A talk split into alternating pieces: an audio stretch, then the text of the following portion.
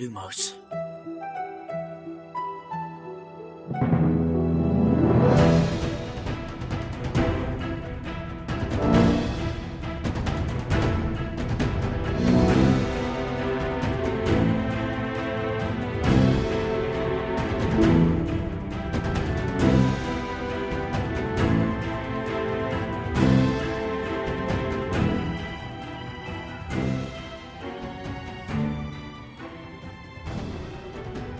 سلام، اینجا پادکست لوموس، کاری از سایت دمنتور و سایت مرکز دنیای جادوگری. من خشایارم. سلام بچه‌ها. سلام، من شادیم. سلام، من امیدم. سلام، منم میلادم. خب، به اپیزود آخرین فصل کتاب اول خوش اومدید.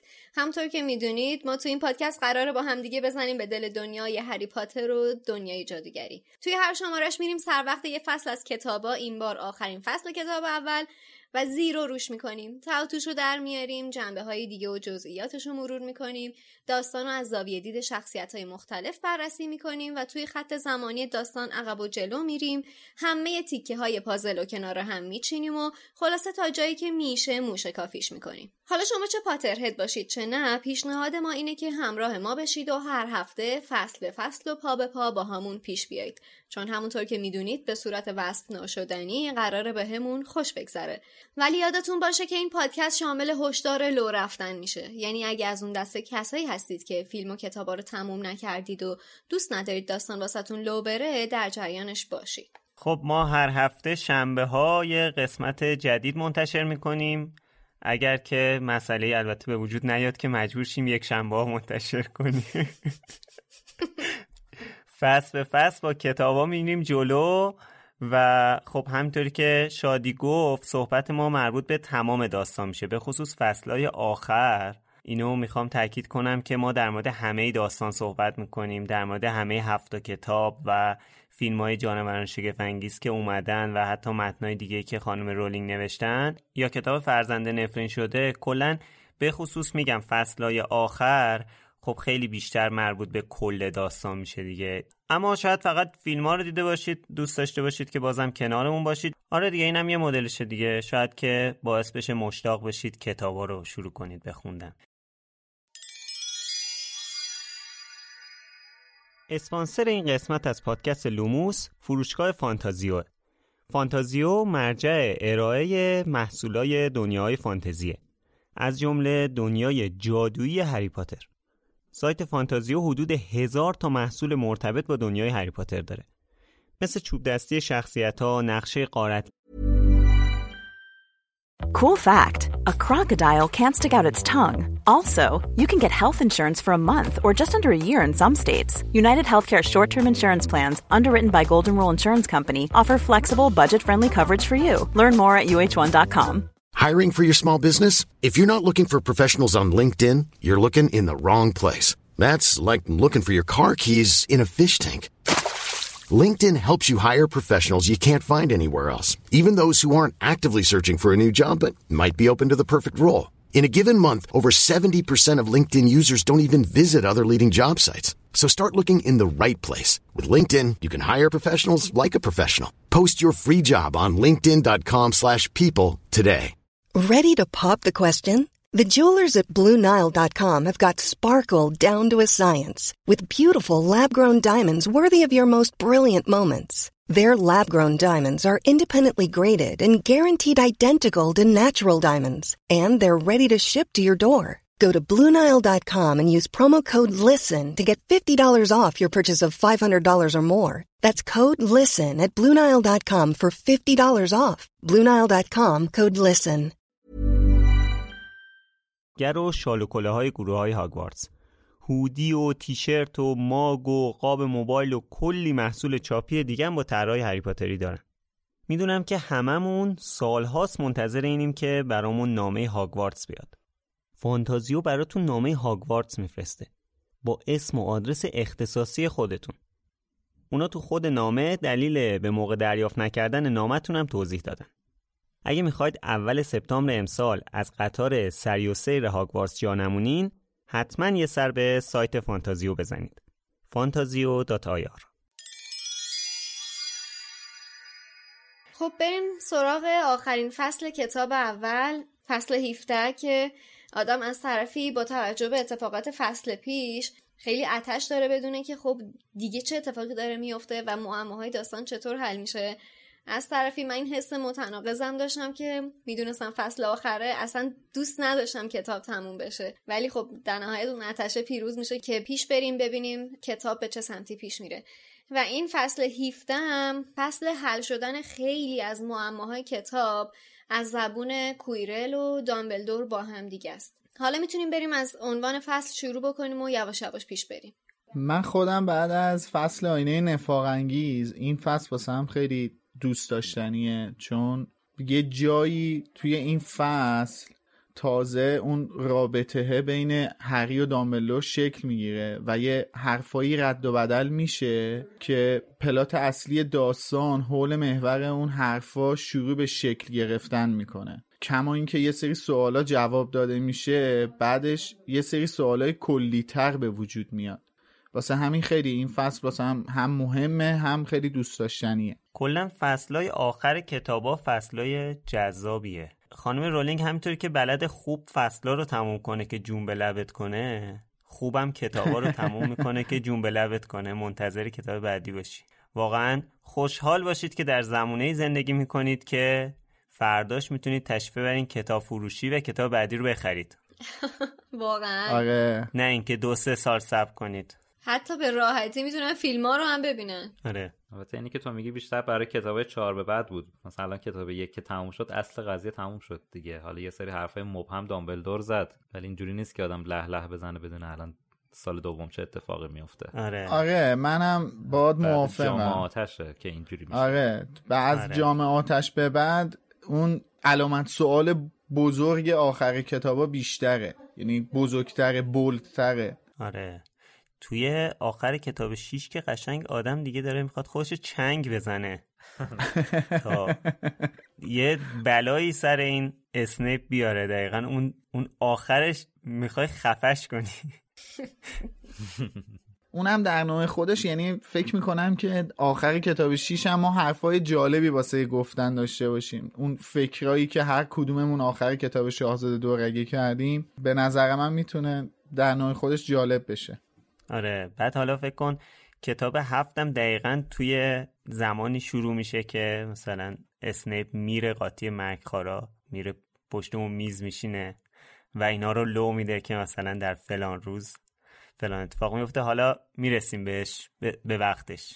آره. خب مثل همیشه اول بریم سراغ اسم فصل، هرچند که این فصل خیلی با هیجان شروع میشه و یه جورایی این فصل و فصل قبل گفتم آخر اپیزود قبلی که فوتبالیستایی قشنگ تموم میشه، ولی خب مثل همیشه بریم از اسم فصل شروع کنیم که اسمش هست مرد دوچهره، ترجمه شده. آره. عنوان فصل The Man with Two Faces که همین مرد دوچهره دیگه، بذار قبول کنیم خوبه دیگه.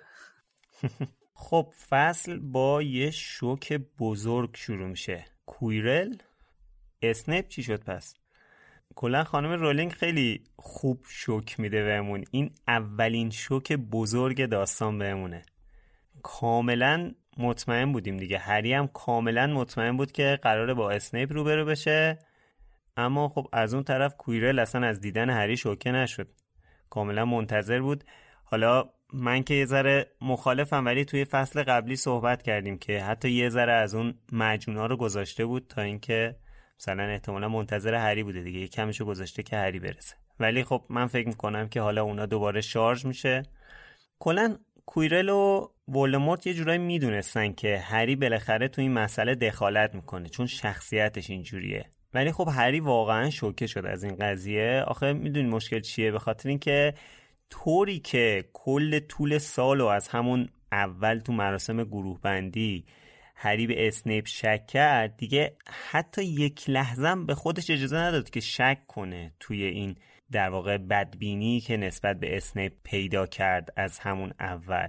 اینجاست که میگن که بدبینی باعث میشه که آدم مسائل رو طور دیگه ای نگاه کنه. البته بدبینی نبود دیگه، لحظه به لحظه داره میکوبه تو سر این بچه، از اون طرف هم که فکر کرده بود میخواد بکشش دیگه، واقعا بدبینی نبوده به نظرم. براش یه جورایی تهدید به حساب می اومده دیگه، از بدبینی رد شده دیگه، پروندهش برا تو ذهن اون بسته شده بود دیگه که این همچین آدمیه. آره دیگه، یه جورایی انگاری میخواد بگه که اون پیش داوری که ما از افراد توی ذهن خودمون میکنیم خیلی تأثیر میذاره روی اینکه هر چیزی که هر رفتاری رو که از اون فرد میبینیم بلافاصله رفرنس میدیم، ارجاعش میدیم به همون برداشت و پیش داوری که ازش کردیم. یعنی هر چیزی رو، هر نشونه‌ای رو که میبینیم بلافاصله ارتباط میدیم به همون ویژگی از همون فرد که تو ذهن خودمون تعریف کردیم و عملاً این پیش داوری اینقدر بزرگ میشه که جهت‌دهی میکنه به برداشت‌های ما از رفتار اون آدم. آره دیگه، دقیقاً همین اتفاق سر در واقع اسنیپ میفته، سر دید هری نسبت به اسنیپ میفته توی این کتاب و یه جورایی تو کل داستان این مسئله اتفاق میفته. با وجود این که حالا ما تو اپیزود هشت هم در مورد این صحبت کردیم، به خصوص حسین گفت اگه اشتباه نکنم، که یه جورایی همش نویسنده به ما نشون میده چیزای مثبتی که در مورد اسنیپ هست، ولی ما بهش دقت نمی کنیم. هی hey, پیش داوریمون رو یه جورایی ارجح میدونیم بر اون چیزی که واقعا خودمون دیدیم. آره، اغماز و چشم پوشی میکنیم از اون نکته های مثبتی هم که از اسنیپ دیدیم، به خاطر اینکه فکر کنم یه دلیلش هم اینه که بزرگترین ویژگی اسنیپ رو این تعریف کرد که کلا آدمی هستش که از خیلی چیزا متنفره و خیلی افراد از خود این شخصیت متنفرن. بعد این نفرته، این صفت نفرته خیلی به نظرم تاثیرگذاره تو این قضیه که بتونه رو جهت‌دهی و پیش‌داوری ذهن ما تاثیر بذاره. البته من اینجا باز میرسم به حرف خودم و میلاد که درسته که الان مشخص میشه که اسنیپ مجرم اصلی نیست، ولی با توجه به حرف دامبلدور که حالا آخر سر بهش میرسیم، همچین هم نظر هری قرار نیست برگرده. براش مشخص میشه که این قرار نبوده سنگو بدزده و قرارم نبوده هری رو بکشه، ولی نه، چیز خاصی مشخص نمیشه که وای پس اینو همیشه منو دوست داشت، اینجوری نبوده. بعد من یه سوالی که واسم الان اینجا مطرح میشه اینه که کلا ما تو کل این کتاب هیچ سیگنال مثبتی از اسنیپ ندیدیم که بخوایم اون سیگنال مثبت رو کنار بذاریم بعد همون پیش داوری که تو ذهنمون ازش ساختیم و دنبال کنیم. ما عملا هیچ سیگنال مثبتی از اسنیپ نمیبینیم، حتی سیگنال خونسا هم نمیبینیم، فقط داریم آره میبینیم. بر چی باید آدم دید خوبی بهش داشته باشه؟ این خلاصه به این داستان هم نمیشه، یعنی خلاصه به این یه دونه کتاب نمیشه. ما تمام کتابا هرگز سیگنال مثبتی از اسنیپ نمیبینیم. درسته، اجازه بده باید موافقم، خیلی کمه. مثلا اینجا آخر این کتاب میفهمیم که آره توی اون ورزشگاه، اون زمین کویدیچ، اسنیپ میخواسته هری رو نجات بده، ولی بعدش دامبلدور یه جمله‌ای میگه که دقیقاً این نجات دادن رو خونسا میکنه. آره، ولی اختلاف صحبت ما فکر میکنم با امید توی اینه که همین شوکی که اول این فصل موارد میشه، یعنی که داره یه جورایی رفع اتهام میکنه از اسنیپ که همه اینا زیر سر اسنیپ بوده. درسته، اون که شک توش نیست. بله، خب این که اصلا واقعیت این فصله. ببین حتی آخر کتاب محفل ققنوس هم با وجود اینکه همچین شرایطی برای ما پیش میاد، بازم ما به اسنیپ اعتماد نمی کنیم. ما آخر کتاب محفل ققنوس اولش هری احساس میکنه که اون صحبتی که حالا با اسنیپ کرده جلوی آمبریج صحب... چیزی نبوده، مثلا اون خیلی اهمیتی نداده، ولی بعد دامبلدور براش توضیح میده، میگه که اون نمیدونم ارتباط گرفته با اونجا و نمیدونم اینجوری شده و اینجوری شده، ولی آخر ما بازم اعتماد نمی کنیم به این اتفاق گفتگو تا وقتی که با چشمای خودمون میبینیم. یعنی خود هری با چشمای خودش میره پایین، میره توی قدح اندیشه، با چشمای خودش میبینه که اسنیپ داره مثلا چی میگه. تا موقعی که با چشمای خودش ندیده و همش اینا رو مثلا نقل قول کردن دامبلدور براش تعریف کرده، اصلا اعتماد نمیکنه. آخه به همه این دلایلی که الان نام بردیم به نظرم حق داریم. آخه پایان محفل ققنوس موضوع موضوع ناراحتی خواننده فقط از اون اتفاق توی اتاق آمبریج نیستش. شصت درصد هفتاد درصد مرگ سیریوس و سی... اسنیپ مقصر میدونن، چون همش به سیوروس به سیریوس طعنه میزد که تو خودت هیچ کاری نمی‌کنی، اومدی اینجا نشستی فقط میگی، به قول قدیمی‌ها پای گود نشستی میگی لنگش کن، تو خودت یه آدم ترسویی، تو خودت فلانی، تو انقدر طعنه زد که اصلا توی وزارت سحر و جادو قرار نبوده سیریوس باشه، ولی سیریوس میاد فقط به خاطر اینکه میخواست دیگه از اون خونه بیاد بیرون، نشون بده که نه من اون آدمی که اسنیپ داره میگه نیستم. یعنی فقط اون آه. اون رفتار نیستش، ما چیزای بد دیگه ای هم میبینیم از اسنیپ که نمیخوایم باور کنیم، نمیخوایم قبول کنیم این آدم آدم خوبیه. آره، حالا در مورد کتاب محفل ققنوس خیلی میشه حرف زد که به موقعش میرسیم. من خودم خیلی دوست دارم زودتر برسیم، ولی خب حالا فعلا در مورد کتاب سنگ جادو صحبت کنیم. یه نکته جالبی که در مورد اسم این فصل هستش اینه که خب اسم فصل مرد دو چهره است. این دو تا جنبه داره. یه جنبهش اینه که خود کویرل یه آدم دو چهره است، یه آدم دو شخصیت است توی این کتاب. یعنی اون معلم سلام اینجوری نیستش، یه اینا اداه، اون اداه رو در میاره که کسی بهش شک نکنه. یکی اینم که واقعا کلش دوتا چهره داره دیگه، یه چهره هم پس کلشه که چهره ولوموت. آره. به نکته بسیار قشنگی آره اشاره کردی، اجازه بده از همین تریبون ازت تشکر کنم. خب کویرل اول یه طناب احضار میکنه، هری رو باهاش میبنده، بعد برای قانع کردن هری لازم میبینه که توضیح بده و تعریف کنه که چه اتفاقاتی تو طول سال افتاده، چون این بچه قانع نمیشه که تا اون میگه که اسنیپ داشته ازت محافظت میکرده هری اصلا باور نمیکنه. ما هم باور نمیکنیم، این داره مثلا اسنیپ اینو انداخته جلو خودش مثلا چیز نکنه.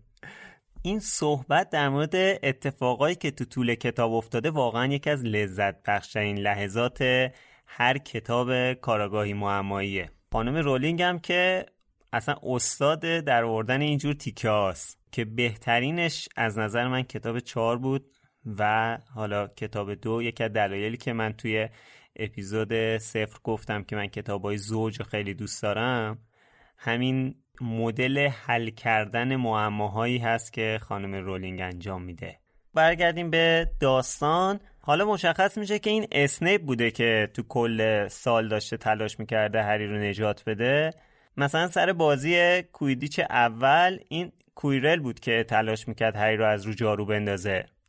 یادتونه تو اپیزود یازدهم گفتم دیگه، دقیقاً اینجاست که آدم یهو وسط این همه هیجان داستان همونجا داره کتاب میخونه. حداقل من دفعه اولی که کتاب خوندم اینجوری بودم، سریع اون فصل هفده رو میذارم کنار، برمیگردم تو فصل یازده که مثلا مش خانم نویسنده رو بگیرم که نه اشتباه میکنیم. آره که میبینم نه خیر، خانم نویسنده حواسش به این چیزا بوده که البته آقای مترجم همینجوری که اونجا صحبت کردیم یه تیکه‌شو ننوشته بود، ولی حالا کار نداریم، به هر حال یه جوری مشخص میشه.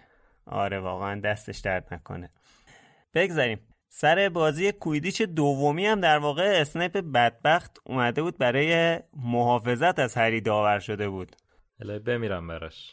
ای جان ای جان خدا وکیلی. آخه اینقدر اومد کمک کنه به هری، یعنی گفت من میخوام اینو الان نجاتش بدم، حداقل نمیره، بذار تا جایی که میشه یه عذابی بهشون بدم سر بازی که اشک همشون رو در بیاره. دیگه پررو میشدن دیگه، باید یه سر چیز میکرد، حفظ ظاهر میکرد. آره امیدوارم یه رئیس این اسنیپ گیرت بیاد.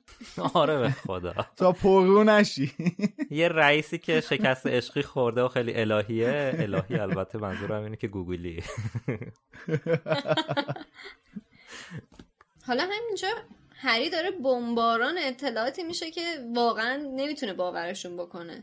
اولا که یعنی اینقدر هری شوک شده که نمیتونه جلوی خودشو بگیره که عنوان نکنه که من فکر میکردم بعد سنیپو ببینم الان به جای تو. کویرل هم شروع میکنه بمبارانی که بابا من نبودم اونجا، من داشتم تو رو طلسم میکردم، اسنیپ تازه داشته ضد طلسم اون طلسمی که من میگفتم و اجرا میکرده که هرماینی میاد سهمن میزنه و طلسم کویرل قطع میشه. دومش هم راجبه سر مسابقه دوم در نوشته که اسنیپ واقعا وجهه خودش رو پیش همه خراب کرد، یعنی دیگه این فداکاری بوده که داشته انجام میداده و هری واقعا حق داره که باورش نشه. یک سال تمام، یک سال تحصیلی تمام داشته به این فکر میکرده که وای چه بلاهایی، یعنی همه این تیکه های پازل شناختن شخصیت اسنیپ رو پشت سر هم گذاشته. الان واقعا خیلی واسش عجیب غریبه، خیلی شوکه بزرگیه که بدون اون. اصلا روز مسابقه دوم فقط هری نبود که استرس داشت، که وود بدبخت داشت سکته میکرد، اومد تو رختکن به هری گفت جون مادر در کاری میتونی بکن فقط زودتر اسمیشو بگی بازی تمام شه، وگرنه اسنیپ هممونو میکشه. و اینه اینجوری نبود که فقط بگیم هری چون میدونسته که مسابقه قبلی اسنیپ میخواسته یه بلایی سرش بیاره الان داور شده راحت اینجوری و فلان، فقط این نبود که همه یه تیم گریفیندور داشتن سکته میکردن، میدونستن این یه بلایی سرشون میاره که اووردم دیگه. حالا بلا اووردم فقط تلسپ کردن نیست بابا، این بدبخت میخواست بره پاهاشو بشکونه بعد حالا میایم سینه چاک میدیم که اسنیپ فلانه، کلاب هاوس میذاریم که اسنیپ بساره. خب بعد از بازی‌های کویدیش نوبت شب هالووین میرسه که معماش حل بشه، که مشخص میشه بابا اصلا کویرل آورده بود قوله رو که حواس بقیه رو پرت کنه که بره سراغ سگه، که سرکله اسنیپ توی طبقه سوم پیدا میشه، که البته تو اپیزود قبلی صحبت کردیم در مورد این که اصلا اینا روز هالووین اونجا چیکار میکردن، سنگه مگه اونجا بود؟ یه چیزی، یه نکته‌ای که اینجا هستش الان من فکر میکنم واقعا باید بهش اشاره کنم اینه که همینجا کویرل توضیح میده که بابا من اون شب هالووین میخواستم برم سر و گوش آب بدم ببینم چی داره از اون سنگ محافظت آ... چی داره از اون سنگ محافظت میکنه. دوستان ما رو سوراخ کردن، انقدر پرسیدن که آینه اگه اونجا نبودش پس چی داشته از سنگ محافظت، این کویرل شب هالووین میخواسته بره چی رو برداره فلان اینا. آقا این اصلا بنده خدا خودش هالووین میخواسته بره سر گوش آب بده ببینه چیه داستان، اون موجوده چیه، طبقه سوم چرا ممنوعه. بنده خدا دیگه، اونم بنده خداست دیگه، حتی قصدم نداشته که بره سر وقت سنگ، به خاطر اینکه میدونسته زمانی باید بره سر وقت سنگ که دامبلدور توی قلعه حضور نداشته باشه. آره دقیقاً، باریکلا. که حالا توی کامنتای قسمت فکر کنم سیزده بود صحبت کردیم در مورد این مسئله به طور مختصر. بله تا الان تو فصل قبل به قول شادی شش خان از هفت خان دامبلدور رو گذروندیم، حالا هری متوجه میشه که خان هفتم چیه. کویرل هری رو محاصره میکنه و بعدم برمیگرده تا به یه چیزی توجه کنه. چی؟ آینه اریسد. چه جالب واقعا، هری تا الان آینه اونجا بود و عظمت هری ندیده بودش. پس جادوی دامبلدور آینه است. کویرل اعتقاد داره که کلید به دست آوردن سنگ جادو همین آینه است. خسته نباشه واقعا، دستش درد نکنه از این حدسی که زده. زود مورنینگ بابا. آره و هری هم تقریبا به این نتیجه میرسه که هرچی که هست سنگه یه جوری تو آینه نهفته شده. میدونه که برای این که به هدفش برسه باید نذاره که کویرل تمرکز کنه، برای همین همش ازش حرف میکشه. تو این حرفاش هم چیزای جالبی کویرل میگه، میگه که اسنیپ ازت بدش میاد ولی هیچ وقت راضی به مرگ تو نیست. حتی به رابطه اسنیپ و جیمز هم اشاره میکنه. این فکر کنم اولین باری باشه که به همچین چیزی اشاره میشه، به رابطه اسنیپ و جیمز، چون رابطه مهمیه دیگه. آره اینجا که کویرل میگه که ولی اسنیپ هیچ وقت راضی به مرگ تو نیست، میخواستم بپرسم چیزی میدونسته به نظرتون کویرل؟ قطعاً چیزی نمیدونسته. دلیل گفتنش اینه که میگه راضی به مرگ تو نیست دیگه، اگه راضی به مرگش بود که سر مسابقه کویدیچ هریو نجات نمیداد. یه ساعت تمرکز کرده بود اسنیپ که هریو نجات بده دیگه، ضد طلسم داشتش میزد. خب پس صرفا این برداشتش از کارهایی که اسنیپ کرده این بوده، چیزی پس از ذهنش نمیدونسته. آره بعد خب قطعا واسه کویرل عجیب بوده دیگه رفتار اسنیپ، با توجه به اینکه میدونسته که جیمز و سیوروس هم با هم کارد و پنیر بودن به قول خودش. ما تقریبا همچین چیزی رو در مورد هاگرید هم صحبت کردیم دیگه، که به این نتیجه رسیدیم که هاگرید هم نمیدونه، فقط به خاطر اینکه دامبلدور اعتماد داره به اسنیپ اینم به اسنیپ اعتماد داره. آره, آره دقیقاً. ولی تو خط داستان با کسایی مواجه میشیم که این چیزا رو میدونن دیگه، یه سری چیزایی رو میدونن. آخه نه به اون رابطه بین اون کارای اون رابطه بین اسنیپ و لیلیو که هیچ کس نمیدونه، اونو فقط دامبلدور میدونه. چه برسه به کویرل، اون اصلا خواهی اشاره‌ای هم که نمیکنه. آره اون اونو هیچ کس نمیدونه، یعنی چه مکگوناگل، لوپین، ویزلیا، اون اون فقط و فقط یک چیزیه بین دامبلدور و اسنیپ. البته من مخالفم، سیریوس هم نمیدونه. نه من مخالفم با این. من فکر میکنم که به این جدیت این after all this time رو نمیدونن. نه خب. نه ولی اصلا... این که اینا با هم دوست بودن فلا اینا خب مشخصه دیگه. آره. اینا با هم خب... خیلی دوست بودن اونا دیگه. اونا که تو مدرسه با هم دوست بودن ولی این دوتا با همن همش. آره با هم دوستن ولی همه مثلا همون جیمز و ریموس و سیریوس بعد از اون جایی که دیگه اسنیپ به لیلی میگه به تو ربطی نداره گندزاده، آره مات بلاد گندزاده یا هرچی، بعد از اون چون واقعا اونجا از اونجا دیگه لیلی کات میکنه، همه چیزشو کات میکنه با سیوروس و دیگه اون رابطه ای هم که لیلی و سیوروس داشتن رابطه عاشقانه نبوده که بخوان بدونن سیوروس عاشق لیلی بوده. اجازه بده حرفت اصلاح کنم، عاشقانه یک طرفه بوده. خب آره در ظاهر که عاشقانه نبوده. من الان ب... من الان ب... با یه نفر با یه نفر دوست دارم، عاشقشم، اون دوست باسه اون حسی که اون با من داره یه حس دوستانه عادیه. امه. حالا ما با هم اگه میریم توی جمعی میشینیم تابلو نیست، رفتارامون تابلو نیستش که من عاشق اونم، که این واسه جیمز و سیوروس هم همین جوری بوده. امه. یعنی کسی نمیتونسته بگه که نه من سیوروس تو کف لیلیه، مثلا نمیشده. اینطوری برداشت میشد که دوتا دوست صمیمی هستن با هم دیگه. آره دقیقاً دوتا دوست صمیمی هستن. خب بقیه صحبت‌های کویرل به هری نشون میده که خود ولدمورت هم یه جورایی تو مدرسه است، چون تا الان ما نمیدونیم که ولدمورت همونجا تو هم اتاقی که کویرل میگه که اون هر جا میرم همراه هم هست. کاملا هم توضیح میده و ما متوجه میشیم که اون خدمتکار ولدمورته. در مورد این که چجوری ولدمورت اومده داخل بدنش هم توضیح میده. از این میگه که ولدمورت بهش گفته خیر و شری وجود نداره و فقط قدرته که وجود داره. حالا نتیجه گیری که ولدمورت کرده یه ذره کلا جای بحث داره دیگه. خب کاملا اشتباهه اصلا این حرف، این مدلی که اینو تحت تاثیر قرار داده.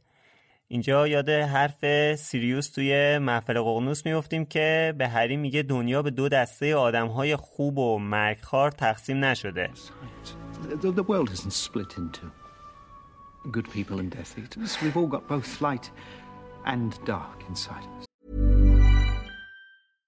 Ready to pop the question? The jewelers at Blue Nile dot com have got sparkle down to a science with beautiful lab-grown diamonds worthy of your most brilliant moments. Their lab-grown diamonds are independently graded and guaranteed identical to natural diamonds, and they're ready to ship to your door. Go to Blue Nile dot com and use promo code LISTEN to get fifty dollars off your purchase of five hundred dollars or more. That's code LISTEN at Blue Nile dot com for fifty dollars off. Blue Nile dot com, code LISTEN. Hiring for your small business? If you're not looking for professionals on LinkedIn, you're looking in the wrong place. That's like looking for your car keys in a fish tank. LinkedIn helps you hire professionals you can't find anywhere else, even those who aren't actively searching for a new job but might be open to the perfect role. In a given month, over seventy percent of LinkedIn users don't even visit other leading job sites. So start looking in the right place. With LinkedIn, you can hire professionals like a professional. Post your free job on linkedin dot com slash people today. What matters is the part we choose to act on. That's who we really are. گذشته اسنیپ و دامبلدور هم همینو نشون میده بهمون. بارها گفتیم تو این داستان شخصیت‌ها سیاه و سفید نیستن. البته خب ولدمورت توشون استثناست. اونم به خاطر همین بخش دوم حرفش که البته میگم جای صحبت داره. هری هم استثناست. هری خیره همیشه. هری خاکستری نیست تو این اصلا. خود دامبلدور هم بهش میگه توی ایستگاه کینگز کراس بهش میگه، میگه تو استثنایی. نه نه من قبول ندارم. خب حالا من قبول ندارم. میتونی قبول نداری. دامبلدورم اشتباه دامبلدور نه دامبلدورم بگه. دامبلدور بهش میگه که تو سنگو مثال مثلا میگم و میگه سنگو من واسه این که گذشتم و جبران کنم ازش استفاده میخواستم بکنم، ولی تو از اون سنگ استفاده کردی به خاطر بهبود، به خاطر اینکه قدرت و شهامت اینو پیدا کنی که جامعه تو بهبود بدی، یعنی به استقبال مرگ بری.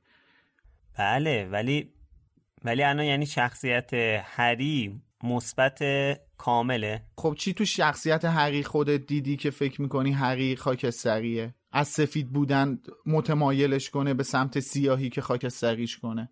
به نظر من اتفاقا موضوع داستان هری پاتر و فرزند نفرین شده بر اساس همین بحثه. این داستان خواسته مهم. مثلا یه روش جدیدی برای نگاه ما به هری به وجود بیاره که هری به اون سفیدی که توی که هفت کتاب بود نیستش، مثلا که پسرش مهم. مثلا میتونیم بگیم فرزند نفرین شده است به سبب پدرش. من توی هفت کتاب واقعا چیزی ندیدم که بخوام بگم کاراکتر هری خاکستریه.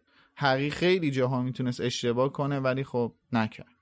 اشتباه که کرده منظور این که کار شری نکرد. نه اشتباه، آره اشتباهی که رو به خاکستری کردن هری ببرتش، منظورم اینه. و این اشتباه که خیلی چیزا بوده که اشتباه بوده. حالا جای بحث داره، باید بیشتر در موردش صحبت کنیم. میبریمش تو کلاب بحث خیلی صحبته. آره آره منم موافقم با این که این اینو ببریم تو کلاب هاست. ولی خب من اینو قبول دارم که هری آدمی نیست که قدرت و اولویت اصلی خودش قرار بده. همینجا هم ولدمورت بهش پیشنهاد میده دیگه، حالا بهش میرسیم. بله اینجا هری متوجه میشه که این کویرل بوده که میخواسته به گرینگوتس دستبرد بزنه. چطوری هری به این مسئله دقت نکرده بود؟ همون روز تولد هری تو کوچه دیاگون کویرل هم اونجا بود دیگه، اصلا دیدنش. چجوری بعد این همه چیزایی که شنید دقت نکرده بود به این که بابا من همون روزی که توی این روزنامه نوشته بود من این آدم رو همونجا دیدم. اسنیپ بدبخت که اونجا نبود که. یه نکته دیگه هم که الان تو همین بخش حرفات هست و تو کامنت ها بارها علیرغم توضیحات زیاد ما بارها پرسیده بودن این بوده که آقا اونجا کویرل ولدمورت پیشش بوده، در صورتی که خود ول... خود کویرل هم اینجای کتاب اشاره میکنه دیگه، میگه که بعد از این که من توی سرقت از گرینگوتس شکست خوردم، ناموفق بودم، شکست خوردم، آره. دیگه ارباب به هم اونجوری اعتماد نکرد، خواست خودش ناظر کارهای من باشه. اینم گفتم که اینجا باید بگیم درسته. آره حالا واقعا چجوری دقت نکرد هری به این مسئله؟ یعنی که بابا اسنیپ بدبخت که اونجا نبود که، اصلا اسنیپ رو ندیده بودن که، کویرل رو دیده بودن اونجا. خب پس مشخص بود دیگه وقتی کویرل رو اونجا دیدن، یعنی اگه به کسی هم میخواد شک کنه بعد به کویرل شک کنه، نه اینکه به اسنیپ بدبخت شک کنه. برای که کارگاه نیستش دیگه. حالا یه چیزی رو دقت نکرده. آخه خشار این چیزی که داریم میگی واقعا یکم عجیب غریبه. خب اون روز غیر از کویرل کلی آدم دیگه هم تو کوچه دایگون دیدن که هر کدومشون ممکن بوده مظنون این دستبرد باشه. بعدش هم که اون روز اون با یه پدیده‌های مواجه شد که اصلا تو زندگیش همش دقیقاً من حالا بیاد به این فکر کنه که من یه آدمی رو اونجا دیدم. آره. یعنی اون اون روز هری انقدر اتفاقای برجسته افتاد که اصلا وجود یه آدمی مثل کویرل رو واقعا فراموش کرده بوده. واقعا آدم فراموش میکنه. آفره. نه نه ببین این توجیهه. ببین من چی دارم میگم، شما از اونور به قضیه نگاه نکنید. آره اونور اون روز نشونه های زیادی رو دیده، ولی وقتی که متوجه شد که اون روزنامه‌ای که دیده تاریخش واسه سی و یک جولایه و متوجه شد که این دستبرده رو همون روزی زدن که من اونجا بودم، اونجا که میتونست که کویرل اونجا دیده، که وقتی که اسنیپ و کویرل توی جنگل دید، خب الان اینجا یا کویرل داره زیرابی میره یا اسنیپ دیگه. خب وقتی که هری کویرل اونجا دیده توی کوچه دیاگون روز تولدش، خب این شواهد مشخصه دیگه، یعنی همونجا میتونست به نتیجه برسه، ولی میاد بین اون دوتا به اسنیپ شک میکنه.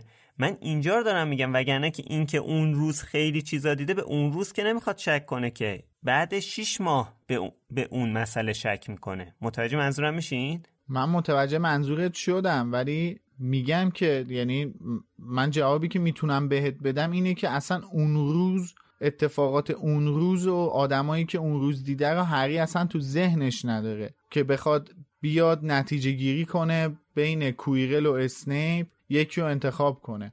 قطعا خب اسنیپ رو انتخاب میکنه. من فکر میکنم این یه کمی انتظار خیلی دوریه که بخوایم ما از هری داشته باشیم که باید حدس میزده که اگه پس اسنیپ نبوده کویرل اون روز بوده. حقیقتا گیر الکیه. آره تو خودت جای هری بودی اسنیپ رو انتخاب میکردی که هفته قبل میخواست تو رو بکشه.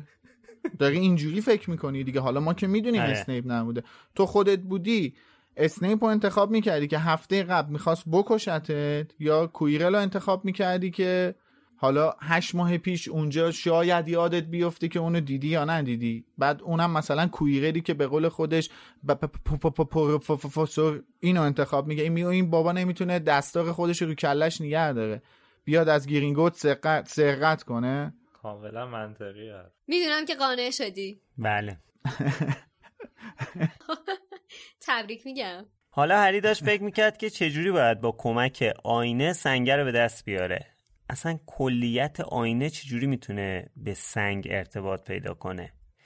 یهو دوزارش افتاد که الان بزرگترین آرزوش اینه که قبل از کویرل سنگ رو به دست بیاره، اما اینجا جادو داره به یه طرز جالبی عمل میکنه. خود کویرل هم بیشتر از هر چیزی میخواست سنگ رو به دست بیاره، پس قاعدتا آینه باید برای اونم همین کارو میکرد دیگه.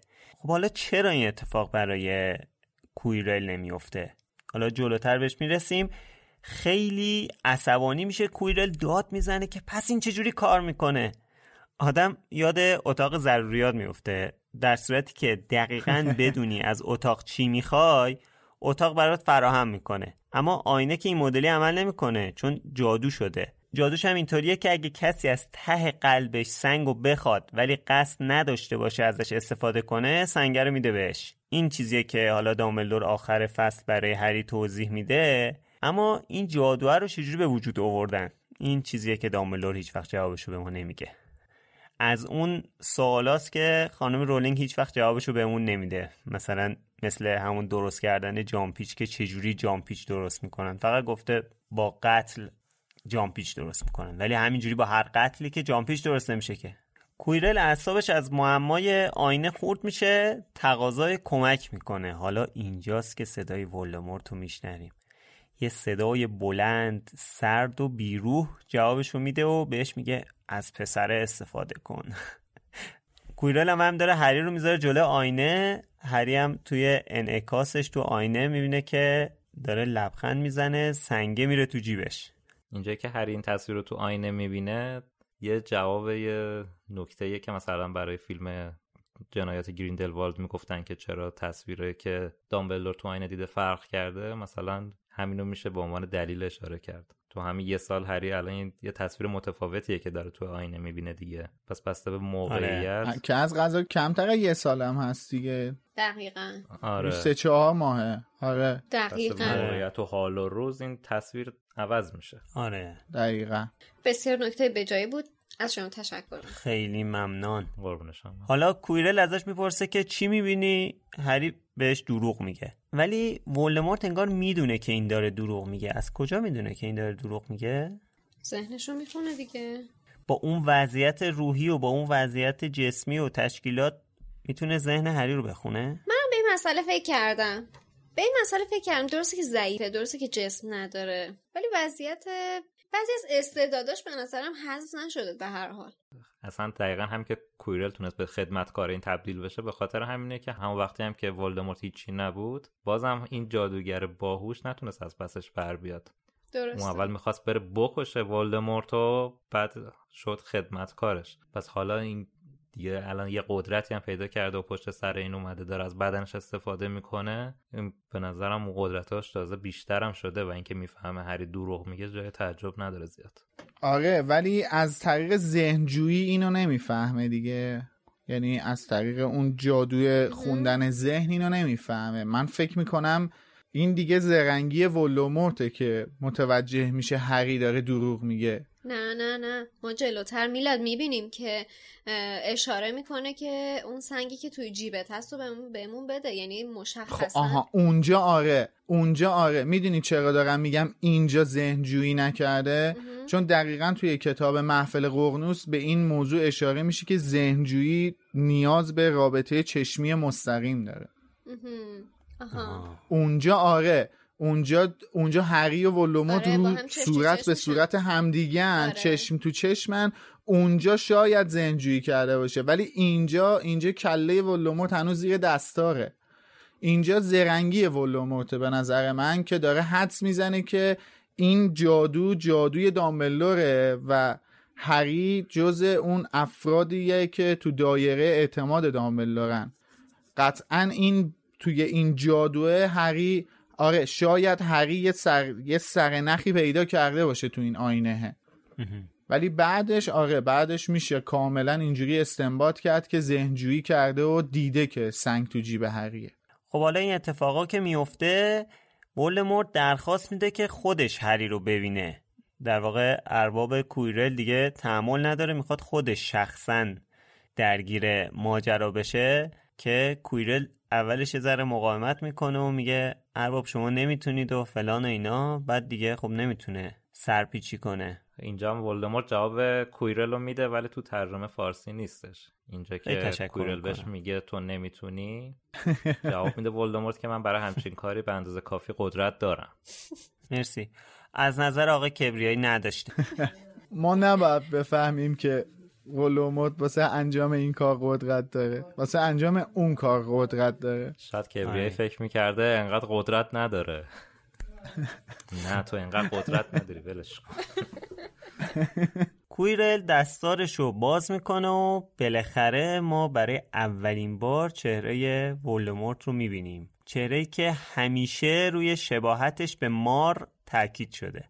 واقعا مار موجود ترسناکیه. خیلی انتخاب خانم رولینگ واقعا انتخاب خوبی بوده برای ایجاد ترس. من احسنت میگم به این انتخاب.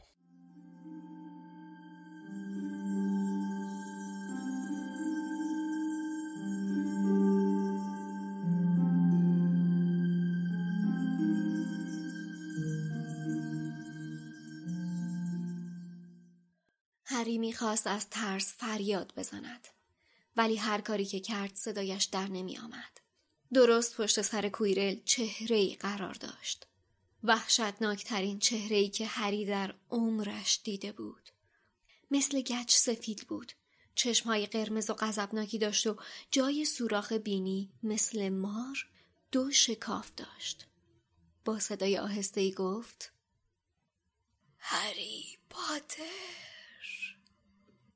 هری سعی کرد یک قدم به عقب بردارد، ولی نمی توانست پاهایش را تکان بدهد. چهره گفت میبینی چی به روزم اومده؟ دیگه سایه و بخاری بیش نیستم. فقط زمانی شکل پیدا میکنم که جسم کس دیگه رو باها شریک شده باشم. اما همیشه بودن کسایی که حاضر بودن من رو به قلب و ذهنشون راه بدن. توی این چند هفته خون تک شاخ به هم نیرو داده.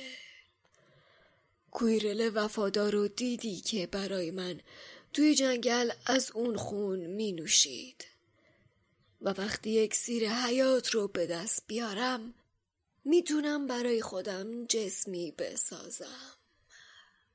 خب حالا چطور اون سنگی رو که توی جیبته بدی به من؟ پس او میدانست. ناگهان احساس دوباره در پاهای هری جریان یافت. هری تلو تلو خورد و عقب رفت. چهره با عصبانیت گفت حماقت نکن، بهتر جون خودتو نجات بدی و به من بپیوندی، وگرنه به سرنوشته پدر و مادرت دوچار میشی. وقتی که مردن داشتن به من التماس میکردن که از جونشون بگذرم. هری ناگهان فریاد زد دروغگو. کویرل داشت عقب عقب راه میرفت و به سمت هری میآمد، طوری که ولدمور هنوز میتوانست او را ببیند. چهره پلید که حالا داشت لبخند میزد با دندانهای به هم فشرده گفت او چه ناراحت کننده. من همیشه برای شجاعت ارزش قائلم. بله پسر، پدر و مادرت شجاع بودن. اول پدرتو که دلیرانه مبارزه کرد کشتم، ولی مادرت لازم نبود بمیره، میخواست ازت محافظت کنه. حالا اون سنگو بده به من، مگر اینکه بخوای مرگ مادرت بیهوده بشه. هرگز.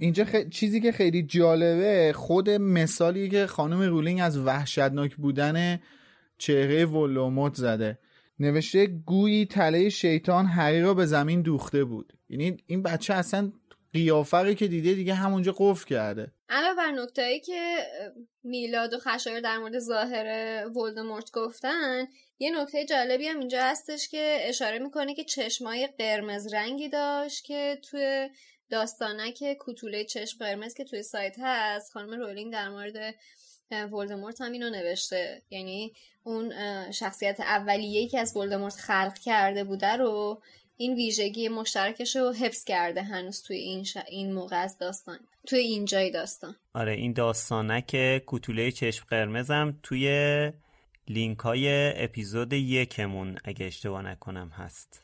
کلا وارد سایت که بشین جستجو کنین کوتوله چشم قرمز، یا با از منوی سایت وارد بخش پیش‌نویس‌های داستان هری پاتر بشین می‌بینین. این چند مدت این کله پشت سر کویرل بوده میلاد؟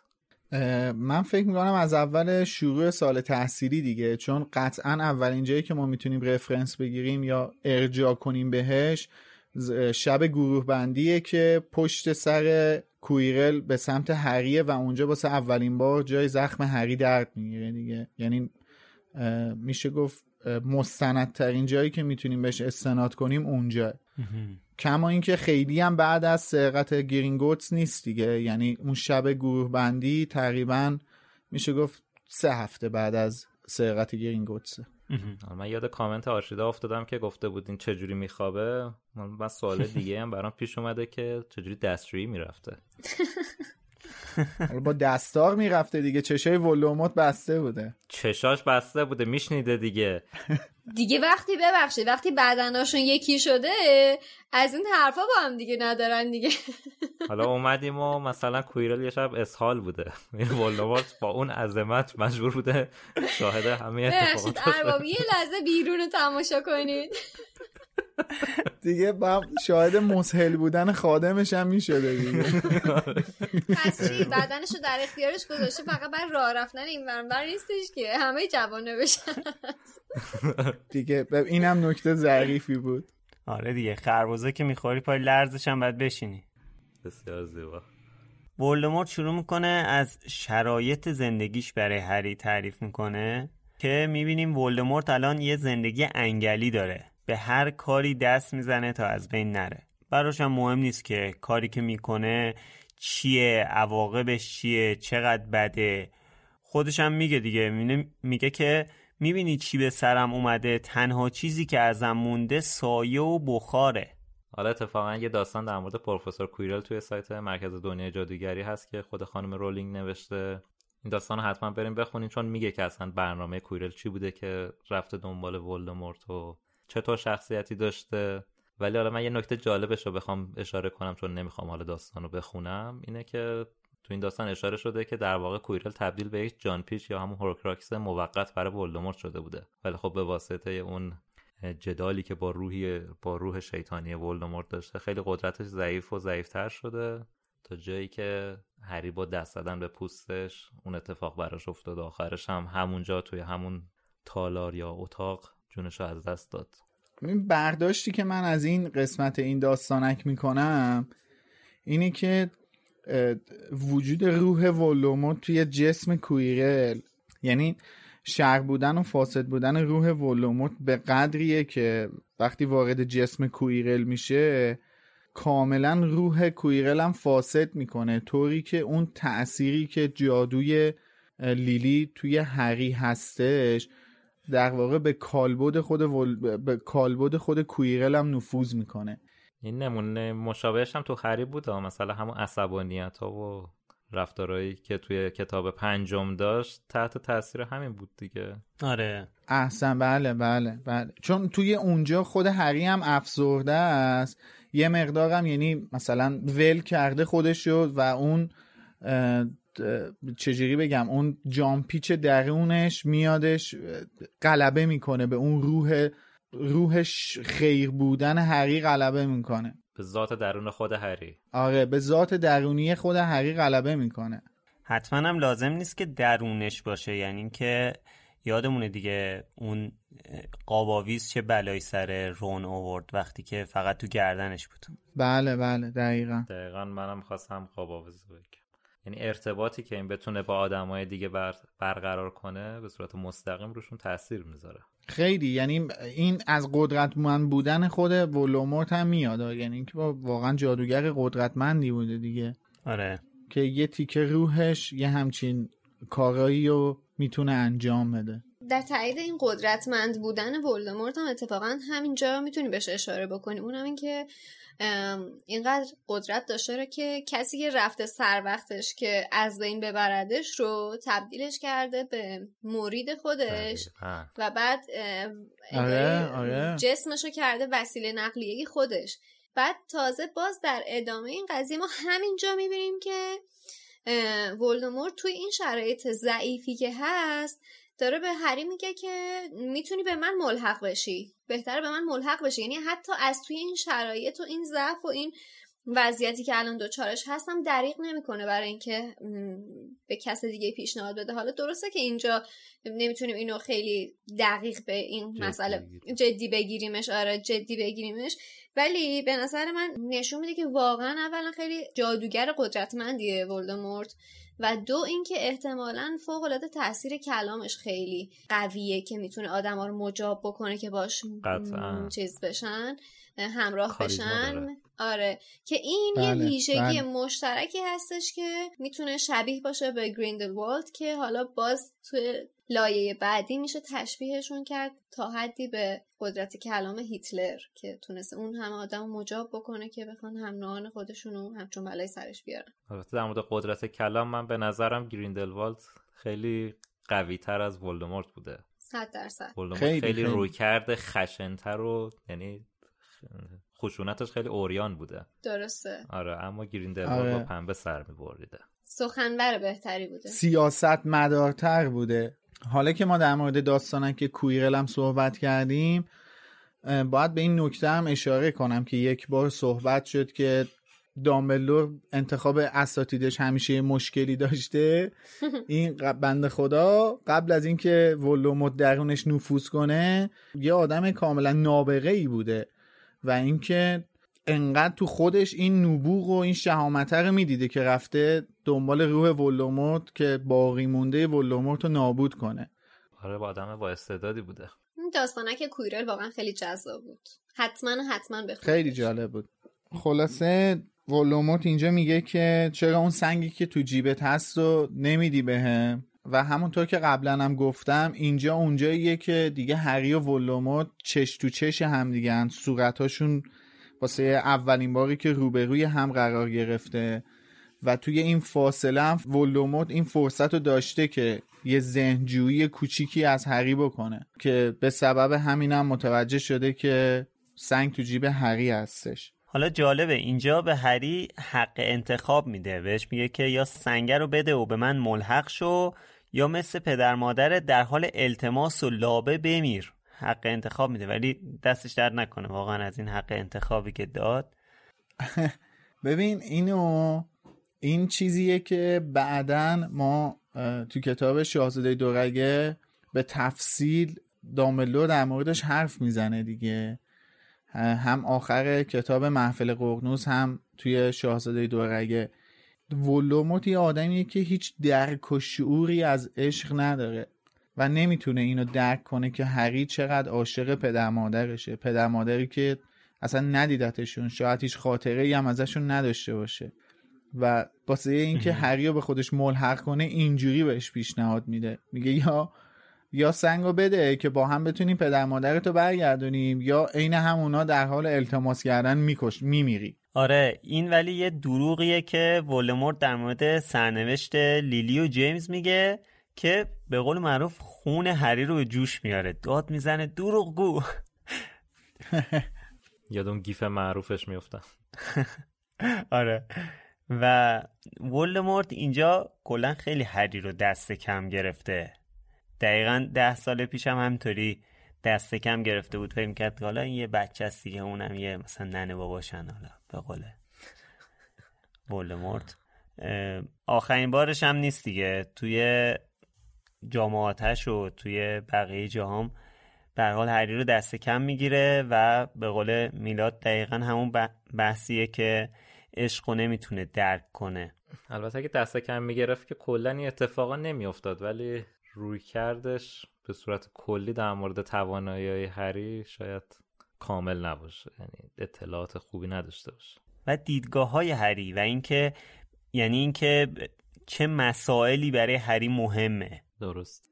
به نظر من جایی که ولدمورت کلا تصمیم میگیره روی کردش نسبت به هری رو عوض کنه آخر محفل ققنوسه، اونجایی که نفوذ میکنه توی بدن هری و یه دفعه یه قلیانی از احساسات درون هری جریان پیدا میکنه و اونجاست که تازه ولدمورت به این درک میرسه که نه، من تا الان این بچه رو نتونستم درست درک کنم و اگه میخوام باهاش رو در رو بشم باید روی کردم و عوض کنم، که همین اتفاق هم میفته دیگه. حالا ما میدونیم که توی یادگاران مرگ برای شکست دادن هری ولدمورت یک سال زمان صرف میکنه، کم بلکه بیشتر، یعنی از زمان دزدیده شدن آلیوندر. آره، بعدش هم یه حرکتی که میزنه اینه که این دفعه برمی داره میدونه دیگه چی برای هری مهمه، که وقتی که صداشو در واقع پخش میکنه تو محوطه هاگوارتس به هری میگه که یا خودت میای یا اگه نیومدی بقیه رو میکشم، تک تک افراد رو میکشم، چون میدونه که فقط در همین صورت میتونه هری رو احضار کنه، چون هری جون بقیه براش مهمه. آره. حالا اینجا ولدمورت شروع میکنه جزئی تر در مورد اون شب هالووین سال هزار و نهصد و هشتاد برای هری تعریف میکنه و اینو میگه که اول جیمز رو کشته، بعد میگه که پدر دلیرانه با من جنگید ولی مادرت نباید میمرد، اما سعی کرد از تو محافظت کنه. یه چیزی که بر من جالبه اینه که میگه پدر دلیرانه با من جنگید. انتظار نداشتم که ولدمورت اینجا به جیمز اعتبار بده. آره، چرا آدم باید به دشمن خودش همچین کاری بکنه؟ یعنی کسی که حالا اصلا دلیلی نداشت که بخواد همچین حرفی رو بزنه. عجیبه، یه ذره از شخصیت ولدمورت به دوره. ولی میبینید که چقدر بی اهمیت از کنار کاری که لیلی کرد رد شد. اصلا نمیفهمه همچین چیزی رو. اصلا اصل قضیه لیلیه مرد حسابی. به مبارزه جیمز اعتبار میدی؟ حالا نمیدونم، شاید هم چون لیلی مثلا ماگلزاده است براش اهمیتی نداره مردنش، میگه این مثلا لایق مرگ بوده. آره، مثل پدر خودش که خودش رفت پدرشو کشت خیلی راحت. ولی خب نمیگه که لایق مرد مرگ بود، داره میگه اتفاقا مادر نباید میمرد. نه نمیگه، ولی خیلی راحت از بغل مرگش رد میشه دیگه. یعنی به جیمز اعتبار میده، میگه این دلیرانه جنگید ولی این نباید میمرد، این حالا مرد دیگه، مثلا خیلی اهمیتی مرگش براش نداره. آخه نکته ای هم که هست اینه که لیلی نجنگیده ها. آره. میدونی چیه؟ من فکر میکنم که این مثل هر کسی از زن خود شد یار من میمونه. ولدمورت واسش بیشتر این شجاعت، این قدرت مهمه، اینکه نبرد توی نبرد برنده شدن مهمه. بر همین از اون شب چیز خیلی روشنی که یادش هست و همین الان توی چند جمله داره به هری منتقل میکنه، داره روی نبرد خودش و جیمز بیشتر تاکید میذاره تا کشته شدن لیلی، به خاطر اینکه درگیری نداشت با لیلی. آره. و اون چیزی که بیشتر نظر خود، اون چیزی که از زن خودش مهمتر بود و عنوان میکنه. خب دقیقاً این تاکید میکنه، تایید میکنه حرف تو رو که درکی اصلا نداشته راجبه اون رابطه عاشقانه‌ای که مادر و بچه با هم دیگه داشتن. حالا من با حرفاتون موافقم، ولی ما صحبتی که سر ثروت خانواده پاترا کردیم و اینکه خانواده پاترا آدمای خیلی اصیلی بودن و اینکه معروف بودن توی جامعه جادوگری، من فکر میکنم که به هر حال ولدمورت اینو میدونسته، یعنی که اون ارزش. خب ولدمورت خون براش خیلی مهمه دیگه. شما فرض کن جیمز پاتر چه جایگاهی بوده بین جادوگرها از نظر اصیل بودن و حالا لیلی اونز مثلا چه جایگاهی داشته تو جامعه جادوگری. به خاطر همین احتمالاً براش خیلی مهمتر بوده مبارزش با جیمز تا مبارزش با لیلی، با اینکه مبارزه نرشین اصلا براش مهم نبوده. حالا البته من با حرفای تو مخالفم، برای اینکه از صحبت‌های ولدمورت همچین برداشتی ندارم. یعنی داره کلا روند کارش رو میگه، میگه اول باباتو کشتم که خب یه نبرد شجاعانه ای رو مثلا انجام داد که حالا این عبارت شجاعانه یا دلیرانه یا هر چیزی که بخوایم بگیم، از این جهت که مثلا تعجب کرده که این در برابر کسی مثل من خواسته بیسته و یه مبارزه هم کرده، یعنی آفرین، حالا با اینکه میدونستی میمیری ولی خواستی یه کاری هم کرده باشی. بعدش هم مادرتو کشتم که لازم نبود بمیره، که اونم خواسته از تو محافظت کنه. اتفاقا به نظرم داره یه اعتباری به مادرش میده بدون که بخواد به پدرش اعتبار بده. من یه چیزی رو یادآوری کنم اینجا، اونم اینه که اصلا جیمز و ولدمورت نبرد شجاعانه‌ای هم نداشتن والا. نه نه من جدی گفتم، پیرو اون اتفاقی که توی هری وارد ذهن ولدمورت میشه و اون شب هالووین هزار و نهصد و هشتاد یادش میاد و دقیق میبینه، اولین حرفی که ولدمورت تو ذهن خودش نسبت به جیمز و لیلی میزنه میگه چقدر احمقن، از چوب دستیشون غافل شدن. این از اون نکته‌ایه که میلاد فقط یادش میاد اصلا. و در خونه رو که میشکونه میره تو در خونه رو که میشکونه میره تو فقط جیمز میگه لیلی فرار کن، خودشه اومد و اتفاق خاصی بین جیمز و ولدمورت نمیفته، فقط تام میکشه جیمزو. همین توی راه پله دقیقاً عین همون چیزی که تو فیلم به تصویر کشیده شده، توی راه پله جیمز کشته میشه. یعنی من پیرو حرفای امید دارم میگم که این فقط داره اینجوری یه چیزایی رو میگه که هری رو بکشونه آره. سمت خودش تحریکش کنه. آره اتفاقا در رابطه با این نبرد اینطوری میگی که دو طرف جادویی نبوده. حالا من دقیقاً سوالم اینه که اینا دوتا جادوگران دارن با هم دیگه درگیر میشن، کویرل و هری، و کویرل استاد دفاع در برابر جادوی سیاهه و بعد اینا دارن تن به تن با هم دیگه میجنگن، با هم دیگه گلاویز شدن. چرا؟ بابا چوب دستی داری، اگه میخوای یه بلای سرش بیاری جادو، چرا رفتی یقه‌شو گرفتی؟ قضیه استاد بودنش جالب بود. آره دیگه اینم از مسائلیه که نمیدونم برای چی میگن هیت آف د مومنت. حالا فارسی نمیاد تو اون اوضاع دیگه به ذهنش نرسید. آره البته که جلوتر بریم ولی نشون میده که قصد اینو داره که بخواد با جادو یه بلای سر هری بیاره، ولی هری انگاری سریعتر می جنبه و نمیذاره، که نوشته که نمیذاره نفرین کشنده و مهلک رو استفاده بکنه کویرل، و اون اتفاقی که بعدا راجع صحبت میکنیم میفته. حالا همینطوری که شادی گفت گلاویز میشن هری و کویرل، که معلوم نیست چرا گلاویز میشن، چون میتونن جادو کنن، همینطوری که بعدها میبینیم که چقدر جادو استفاده میکنن. هنوز یکی دو تا تلس بلده بچه، مثلا حالا خواسته دلش سوخته براش. وقتی که کویرل مچ دست هری رو میگیره، زخم هری به شدت میسوزه و سرش درد میگیره، اما کویرل نمیتونه نگهش داره، ولش میکنه. یه چیزی تو وجود هری باعث سوزش پوست کویرل میشه. بعد ولدمورت از کویرل میخواد که هری رو بکشه. همین که این اتفاق میفته دیگه دوزاری هری میفته که چی کار باید بکنه. تا الان گیج میزد واقعا، ولی تا دستشو میذاره روی پوست کویرل و اون سوزشو میبینه، میفهمه که الان تنها سلاحی که داره همینه. دستو میذاره روی بدن کویرل و دیگه این درد و اتفاقا و اینا دیگه باعث میشه که نفهمه چی میشه و از هوش میره.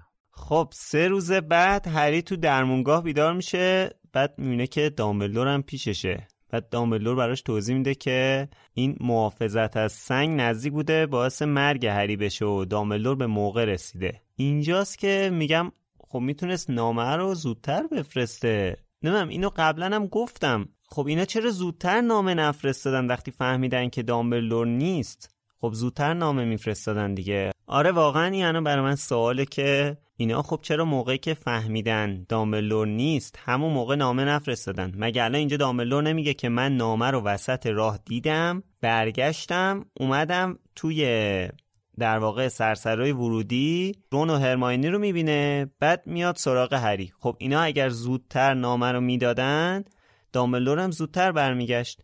منتها دامبلدور میگه که وسط راه به جغد هرماینی برخورد کرده، یعنی دامبلدور داشته برمیگشت هاگوارتس. یعنی میگه موقعی که رسیدم اونجا فهمیدم که این اصلا پیام فیک بوده و غیره و زالک، سریعا برگشتم به هاگوارتس. حالا وسط راه جغد رو دیده یا هرچی و غیره. در مورد اینکه چرا نامه رو زودتر نفرستادم من حقیقت نمیدونم. بالاخره اینم یه فکریه، میتونستن زودتر بفرستن، ولی خب شاید واقعا به ذهنشو نرسیده که نامه بفرستن به دامبلو. پس چطور وقتی که موقع مجونا که دارن مجونا رو استفاده میکنن به ذهن هری خیلی سریع میرسه که برگرد رونو وردار ببر چیز کن، به دامبلدور هم نامه بده، چجور اونجا خیلی راحت به ذهنش میرسه، ولی زودتر که دارن میان به ذهنش نمیرسه. اونجا به یه حالت درماندگی رسیدن، یعنی هری میبینه که دیگه واقعا جونشون به خطر داره میفته دیگه. میبینه دیگه مثلا تا الان شاید اینا فکر میکردن یه حالت مثلا شاید چیز خاصی نباشه و فلان و غیره، ولی دیگه اینجا میبینه نه، رون مثلا یه حادثه جانی واسش اتفاق افتاده و اینجا سم هستش لایه این معجونا و پشتشون آتیش، جلوشون آتیش، اینا اصلا گرفتار شدن، یه غول ناکوت شده. یعنی این چیزها رو که میبینه دیگه واقعا یه حالت درموندگی فکر میکنم پیدا میکنه که اولین کسی که به ذهنش میرسه خب دامبلوره دیگه. آره البته من مخالفم، ولی باشه باشه من خودم مخالفم. من فکر میکنم احتمالا وقتی که میخواستن برن و وارد این هفت خانه دامبلدور بشن، قبل از اون موقع احتمالاً به مگانیگل اعتماد داشتن که خب این میدونه داستان از چه قراره، حتما خودش اوضاع تحت کنترله، حتما اونقدر خطرناک نیستش که اینطوری خیال ما رو راحت کرده دیگه، اگرم نیازی بشه اون مطلع میشه، خودش به دامبلدور خبر میده. رو حساب حرفی که مگانگل بهشون زده بود که برین مثلا پیکارتون و همه چی تحت کنترله. ولی جلوتر که میرن جلوتر که میرن میبینن وای چه خبره، چه مرحله هایی، و بعد مطمئن میشن تو قسمت مهجونا مطمئن میشن که اسنیپ حالا یا در اصل کویرل جلوتر از اونا رفتن، به مرحله آخر رسیدن، مطمئن میشن و میبینن این اتفاقو. اونجاست که دیگه تصمیم گیره نه دیگه ما نباید حتی شک بکنیم به این قضیه که مگانگل خبر میده به دامبلدور، برو خودت دست به کار شو، برو زود بهش خبر بده برگرده. میشه اینجوری هم نگاه کرد. به نظرم بچه‌ها از اول میدونستن مسیری که در پیش دارن مسیر خطرناکیه که حتی ممکنه به قیمت جونشون تموم بشه، یعنی به این دلیل نبوده که فکر کرده باشن که حالا ما میریم راحت سنگو برمی‌داریم پس لازم نیست به دامبلدور بگیم. تنها چیزی که به ذهنم میرسه که چرا اولش نگفتن اون آخر سر همچین چیزی به ذهنشون رسیده، اینه که اون اتفاقی که برای رون افتاد و اینکه به مرحله آخر داشتن نزدیک می‌شدن دیگه خیلی خطر رو در بالاترین سطح خودش احساس کردن، گفتن دیگه باید یه کاری بکنی. منم منظورم همین بود، میگم دیگه یعنی واقعا به یه درماندگی رسیدن دیگه، یعنی نگاه کردش هری اونجا نگاه کرد از اول ترس رو داشتن از پروسه صد درصد. خب اینا سه تا بچه‌ان که دارن میرن با مرحله‌ای که هفت استاد طراحی کردن مقابله کنن دیگه، از اول قصد اینا داشتن که به دامبلدور عنوان بکنن. آره. دویدن رفتن میشه مگانگل. آره. که اصلا این مسئله به دامبلدور آره. بگن. آره. همینو منم میخوام بگم، حرف من اینه که اینا میخواستن برن پیش دامبلدور دیگه. آره. حالا چه رفتن مثل فیلم رفتن پیش مگانگل، چه نرفتن مگانگل پیداشون کرد کاری نداریم، اینا می‌خواست اینا با دامبلدور کار داشتن. خب وقتی بله. فهمیدن دامبلدور نیست بعد نامه بدن به دامبلدور دیگه، نه اینکه وایسن برن اون پایین بعد که ببینن مستأصل شدن نامه بدن به دامبلدور. خشایار ارجاعت میدم به صفحه سیصد و چهار که بچه‌ها مجبور شدن به مگانگل بگن موضوع خیلی مهمیه و موضوع در رابطه با سنگ جادوه. خب که اونجا وقتی که عنوان کردن موضوع در سنگ جادوه، مگانگل گفتش که در هر حال خیالتون کاملا راحت باشه که امکان نداره کسی اونو بدزده، از اون به خوبی محافظت میشه و جاش امنه. یعنی اون اینجا خیالشون رو راحت کرد که باب نگران نباشین، ما خودمون میدونیم همچین چیزی وجود داره، همه جور تدابیر امنیتی هم واسش چیدیم. آره.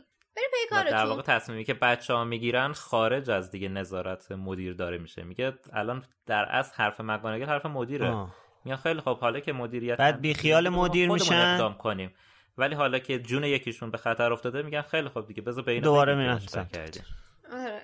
بعد از مگانگل هم اسنیپ اینا رو یقه میکنه، اسنیپ میاد سر وقتشون شروع میکنه بهشون. آره. میگه که شما اینجا چیکار میکنین و این داستانا، که اصلا تهدیدشون هم میکنه که من شخصا باعث اخراج شما میشم. دقیقاً اینا کلا اصلا از فاز دامبلدور میان بیرون دیگه، یعنی دیگه کلا میگن آره. که هیچی ولش کن. خب حالا فارغ از این مسائل اینجا دامبلدور یه جمله مهمی رو میگه، میگه که واقعاً کارتو درست انجام دادی. آیا این میتونه به این معنی باشه که دامبلدور کلن از اول برنامه داشت که این بچه رو بندازه وسط این داستان و کلن همه اینا نقشه بود، یعنی که نقشه دامبلدور درست اجرا شد که هری رفت اون پایین و اون سنگو به دست آورد. به نظر من قطعا همین بوده، با خود فکرایی که هری توی این فصل میکنه و حرفایی که بعدا به بچه‌ها میزنه به نظر من میرسه که اصلا همه اینا نقشه دامبلدور بوده، یا حداقل بخش زیادیش نقشه دامبلدور بوده که هری شخصا وارد همچین فرایندی بشه که خودشو دخیل بکنه تو این قضیه سنگ جادو و ولدمورت و از این حرفا. دقیقاً من نظر خودم اینه که اصلا نمیدونم الان به این نتیجه گیری رسیدم که اصلا شاید جادویی که دامبلدور روی آینه گذاشته بوده کلاً به این شکل بوده باشه که اصلا سنگ و آینه تحویل بده به هری. آره منم همچین فکری کردم. آفرین. من من یعنی الان یه لحظه من دارم یعنی اینجوری بهش فکر میکنم که شاید دامبلدور کلا جادویی که رو آینه گذاشته بوده این بوده که سنگو تحویل هری بده. شاید نمیگم میدونی یه حسی مثلا یه همچین چیزی داره بهم القا میشه که بعد از اون ملاقاتی که هری و دامبلدور جلوی آینه با هم داشتن و آینه از اونجا منتقل شد، یعنی شاید اون شب دامبلدور به این نتیجه رسیده که میتونه انقدر اعتماد بکنه به هری که جادوی روی آینه بذاری که اگه هری اومد جلوی آینه و توی آینه دید که دلش میخواد سنگو به دست بیاره، آینه سنگو بهش تحویل بده. دقیقاً، یعنی طلسمی که روی آینه پیاده کرده فقط به دست هریه، که فقط به شخص هریه که مثلا انجام میشه توی اون شرایط سیف هست. منم اتفاقا با نظر تو خیلی موافقم. سپاسگزارم. یه شاهدش هم اینه که خود دامبلدور اعتراف کرده بود که هری رو یه جورایی حداقل دنبال کرده، فهمیده که این بار رون رفته تو آینه ببینن چی میبینه. بله بله. پیگیره این بوده که اصلا هری از آینه چه استفاده میخواد بکنه. دقیقاً. حالا اتفاقاً اینو که مطرح کردی میلاد، من میخواستم الان یه سوالی برام به وجود اومد. من میخواستم اینو مطرح کنم که به نظرتون این تصمیم رو دامبلدور کی گرفته دقیقاً؟ آیا وقتی که شنل رو به هری داده این تصمیم رو گرفته، یعنی قبلش این تصمیم قبل کریسمس این تصمیم گرفته، یا بعد از اینکه هری رو جلوی آینه دیده این تصمیم رو گرفته؟ من نظرم اینه که بعد از همین دیدن هری جلوی آینه بوده و بعد از اون مکالمه که با خود هری در مورد آینه داشته همچین فکرایی به ذهنش رسیده. منم دقیقاً موافقم. آره من الانم اشاره کردم که اصلا احساس میکنم وقتی دامبلدور با هری جلوی آینه صحبت میکنه اونجا اصلا این فکر به ذهنش میرسه که بیاد این کارو بکنه، یعنی انگار که یه چیزی تو ذهنش جرقه بزنه، اونجا این به ذهنش میرسه که بیاد الان این کارو کنه. آینه هم که اصلا همون شب از اونجا منتقل میکنه دیگه. خب حالا من یه چیز دیگه بگم. یک جمله دیگه‌ای که دامبلدور میگه و از جنس همین واقعاً که کارتو درست انجام دادی هست، جمله‌ای هست که ته نامش نوشته نوشته use it well، از آن بله. به خوبی استفاده کن. ما همون موقع در مورد این صحبت کردیم که دامبلدور به این فکر کرده که الان این شنل رو بدم به این بچه و اینا دارن میرن دنبال مثلا نیکولاس فلامل یا تاوتو این قضیه رو در بیارن. آیا منظور این از این جمله اینه یا این نیست؟ اون موقع در مورد این صحبت کردیم دیگه.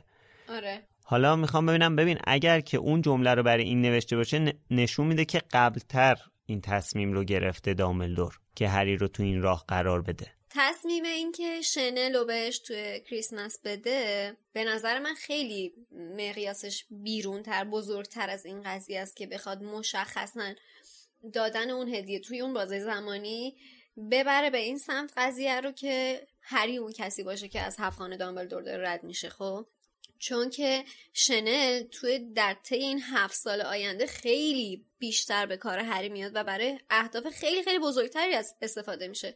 در نتیجه من فکر میکنم یعنی من اگه جای دامبلدور بودم دقیقاً همینقدر مختصر و مفید و اینقدر جامع یک تو یک جمله بهش میگفتم که از این به خوبی استفاده کن. حالا تو این هفت سال هر جایی که خودت فکر میکنی درسته.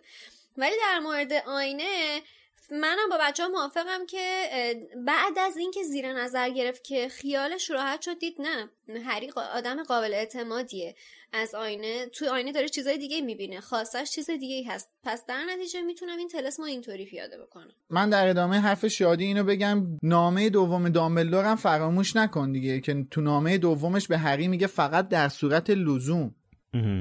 من فکر میکنم به هر حال این جمله‌ای که دامبلدور گفته در راستای این حرفی که شادی زد، من فکر میکنم که دامبلدور این چیزی که گفته یکم کلیه و اینکه صرفاً وظیفه‌اش میدونسته که به عنوان یک امانتی که از جیمز دستشه این رو به عنوان اولین هدیه کریسمس مثلا بده به هری، بعدم گفته که از آن به خوبی استفاده کن. یعنی اینکه چه تو این راه بود هری چه نبود، در هر شرایطی دامبلدور به عنوان اولین هدیه امانتی جیمز رو به هری میداد و بهش هم میگفت آدم باش، درست استفاده کن. منظورش اینه دیگه. آقا دیگه توصیه خردمندانه یه دقیقاً داره میگه که آقا این از این درست استفاده کن. ولی به نظر من کلا دامبلدور نسبت به استفاده بچه‌ها از یه سری ابزار جادویی کلا محدودیت خاصی برشون قائل نیست. مثل همین کتاب سوم به هرماینی میگه بردار دیگه اون تو که اون ساعت زمان بود چی بود اصطلاحش الان یادم نیست.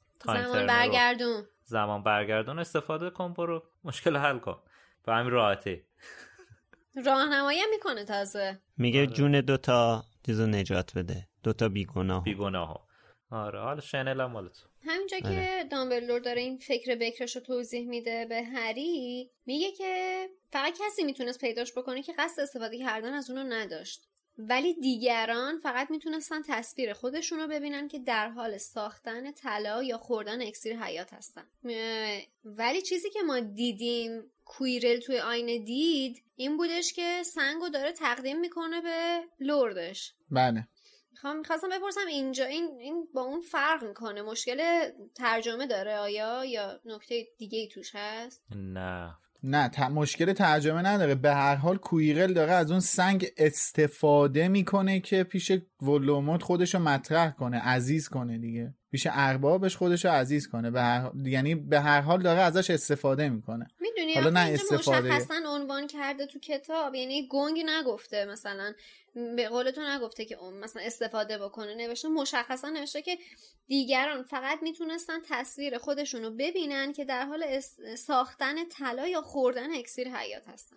خب اینو خیلی کلی گفته دامبلدور دیگه، درسته؟ اینو دامبلدور خیلی کلی گفته، ولی در هر حال نکته‌ای که تو حرف دامبلدور هست اینه که کسی میتونه سنگو بگیره که فقط بخواد داشته باشدش، ازش استفاده ای نکنه. حالا این استفاده شامل همه چیز میشه دیگه. تو ادامه هری ابراز نگرانی میکنه از سنگ و خیلی واسش سواله که چه برای سر سنگ اومد بعد این بعد اینکه دامبلدور اومد. فکر میکرد که سنگ دیگه افتاده دست کویرل و هری هم بیهوش شده، متوجه نشده اصلا از چه قراره این همه زحمات به باد رفت. آره که اینجا دامبلدور بهش میگه بابا سنگ چیه؟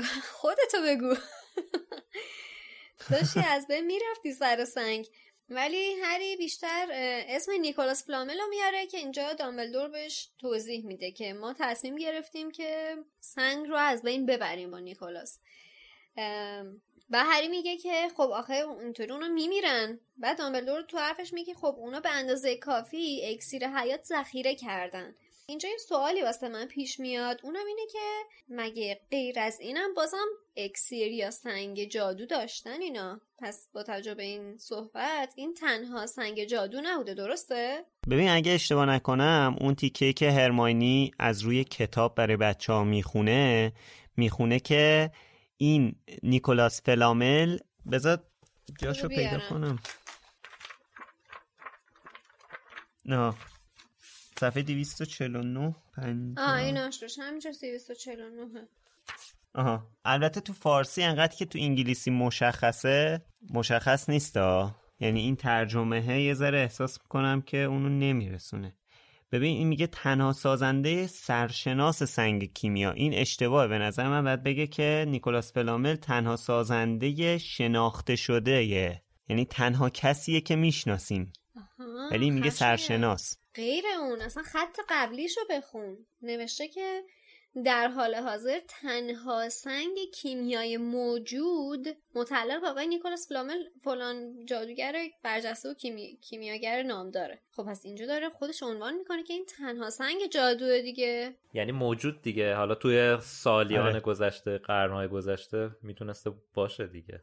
درسته. موضوع اینه آره. که نمیدونن که دیگه کی بوده و از این حرفا.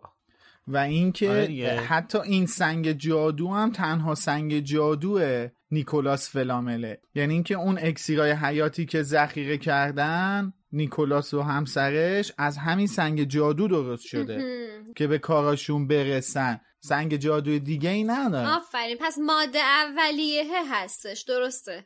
این ماده اولیه که سنگ جادو هست تنها سنگ جادو موجود توی این دوره هستش که الان وجود داره و با این سنگه اونو به قدر کافی اکسیر حیات درست کردن که حالا حالا ها مثلا بتونن به کاروبارشون برسن. آره. حالا دوباره در ادامه یه حرف جالبی دامبلدور به هری میزنه وقتی اینه که هری نگران اینه که اینا دارن میمیرن، نیکولاس و خانومش.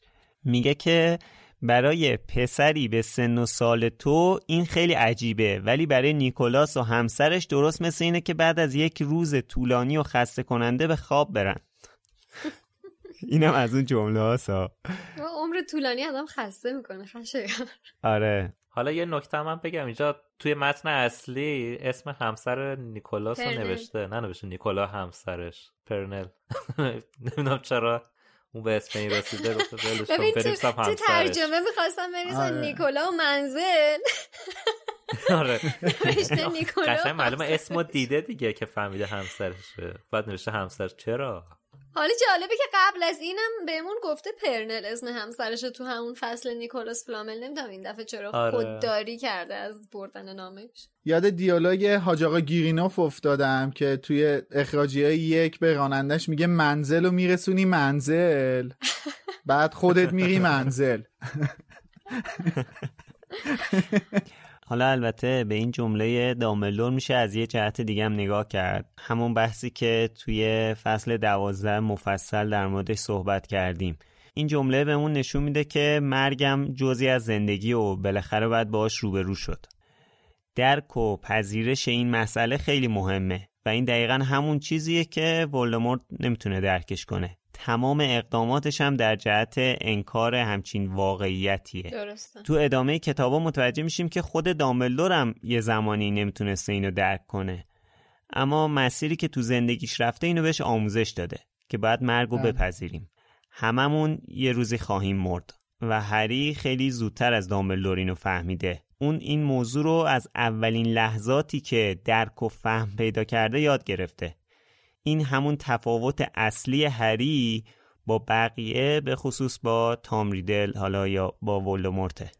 اون به سمتی رفته که برای محافظت از بقیه حتی جون خودشو به خطر میندازه، مثل همین چند دقیقه پیش که صحبت کردیم دیگه که بابا جان این سنگو که تو رفتی بگیری داشتی خودتو به کشتن میدادی. دامبلدور داشت به هری میگفت دیگه که این به خطر، یعنی خطر مرگ از بیخ گوشت گذشته، اگه دو دقیقه دیرتر میرسیدم مرده بودی.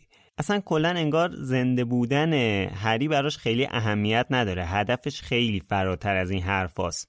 دامبلدور هم برای خودش شخصا به همچین نتیجه رسیده، ولی یکم زمان گذشته دیگه. اون اوایل موقع که جوان بوده، حالا مثلا همسن هری بوده، اینا درکی خیلی شاید از این مسائل نداشته. فکر میکنم یکم دیرتر به این نتیجه رسیده، به این خرد رسیده. زنده بودن هری واسه دامبلدور رو میگه ارزش نداره، واسه خودش، واسه خود هری خودش و دامبلدور واسه خودش. من پیرو حرفات خشایار دو تا توی همین متنی که خوندی دو تا نکته هست که از حرفای دامبلدور یکیش میخوام بگم. یکیش اینه که همین توی این پاراگراف دامبلدور میگه برای یک انسان فرهیخته مرگ یه ماجرای عظیم دیگه است.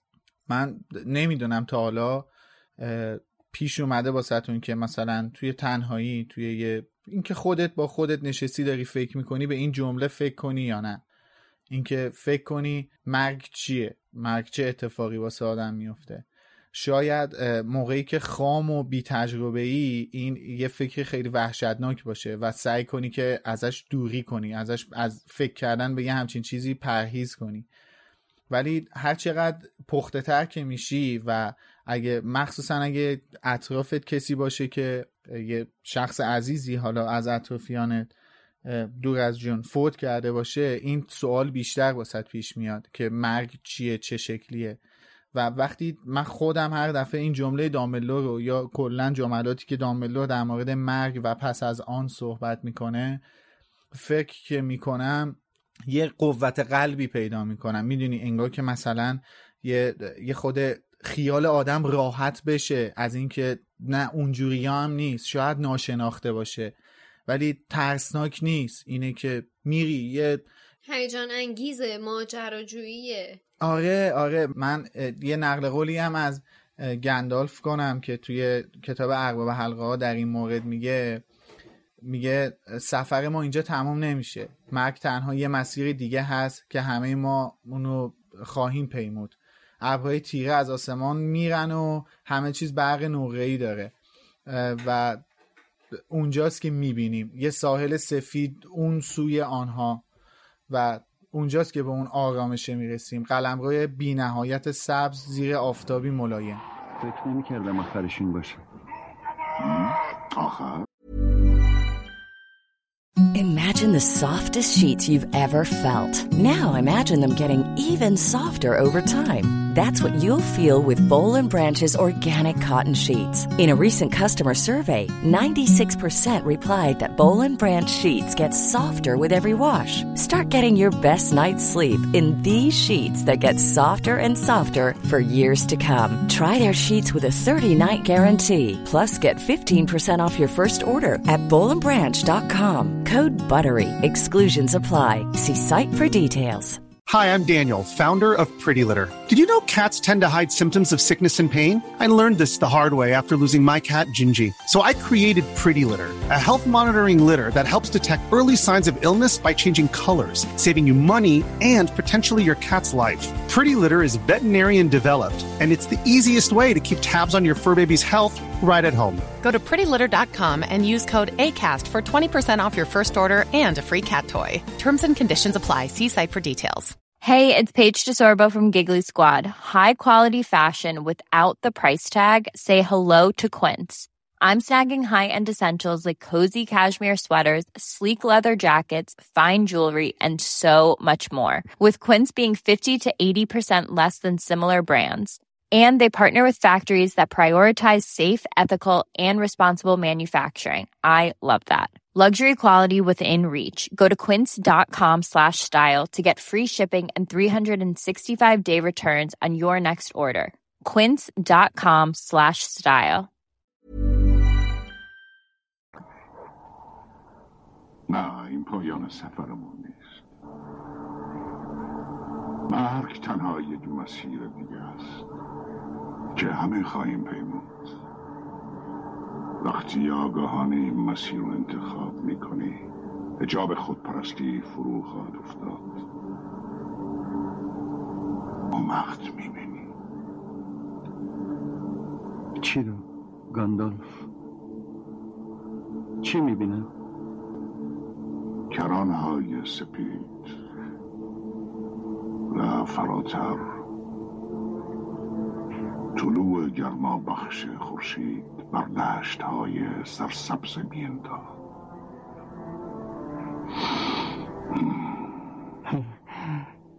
زیاده بد نیست. نه، اصلا بد نیست.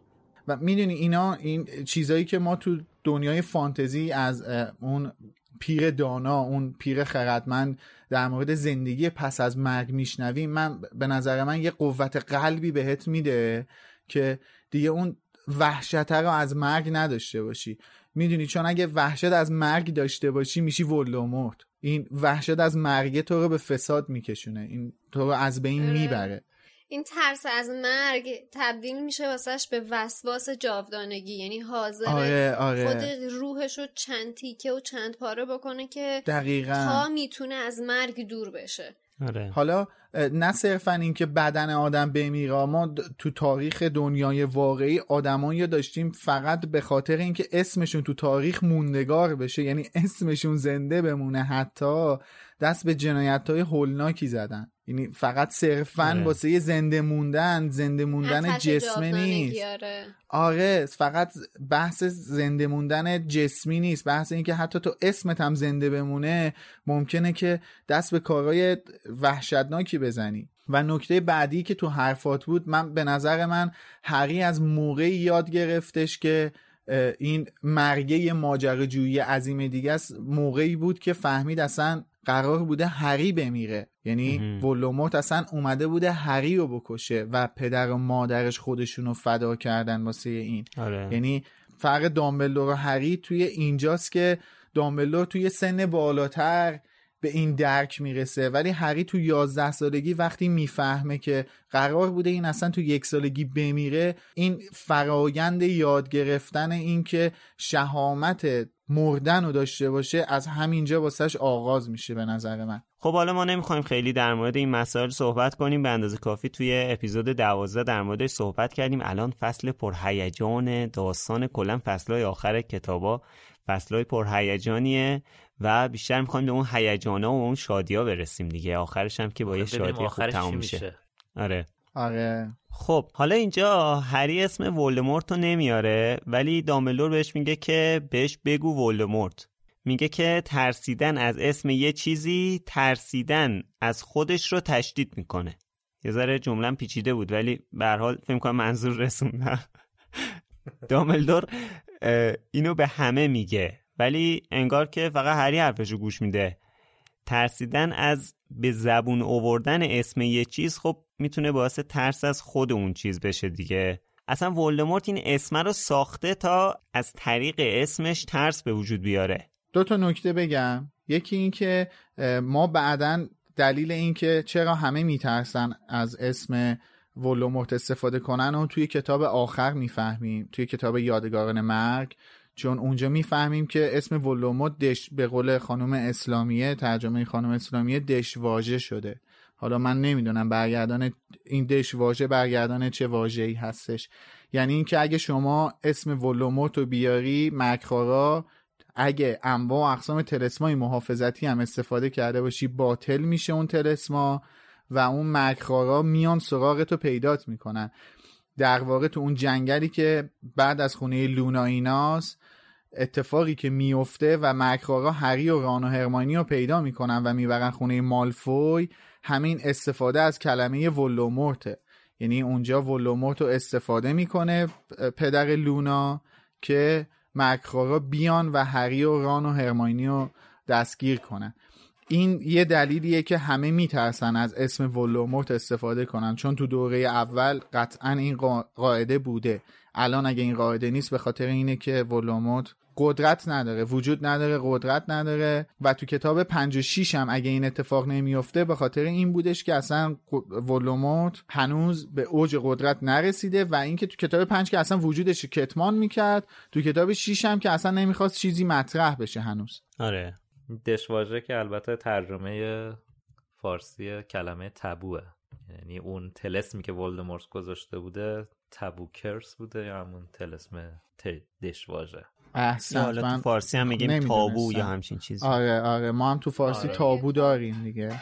خب فارسی ترش دشواژه است. آره. ولی خواستم بگم توی فیلم‌های هری پاتر البته هرماینی هم اسم ولدمورت رو از همون اوایل میاره. همین جمله‌ای که دا از قول دامبلدور گفتی که ترس از اسم ترس از اونو بیشتر میکنه رو هرماینی اول فیلم دو به آقای مالفوی میگه، اگه یادتون باشه. آره بله بله بله. و البته نکته بعدی دیگه ای هم که میخواستم بگم در مورد این موضوع اینه که یه سری میپرسن چرا اسنیپ بعد از اینکه مکرار بودن و کنار گذاشته همچنان به ولدمورت میگه ارباب تاریکی یا دارک لورد یا حالا هرچی، ولی ولدمورت نمیگه اسمش، ولدمورت صدا نمیکنه. یکیش اصلا همینیه که همین دلیلیه که خودت آوردی خشایار، اینکه این اسمو اصلا انتخاب کرده که یه وحشتی باهاش ایجاد کنه، اینکه میترسن، حتی طرفداراش میترسن که از این اسم استفاده کنه. آره ببخشت. حالا این چیزی که میلاد گفتی در مورد جنگ اول جادوگرا درست نیست. دژواژه نبوده تو جنگ اول جادوگرا؟ میگن چون اصلا دامبلدور اون زمان همه تشویق میکرده اسمو بگه، میگن اگه همچین چیزی بوده دامبلدور اون وقت به مردم نمیگفته اسمشو بگین. بر همین اگه همچین تصوری هم بوده بین جامعه جادوگری صرفا از رو ترسشون بوده، ولی توی دور جنگ دوم بوده که ولدمورت همچین تلسمیو عملی کرده.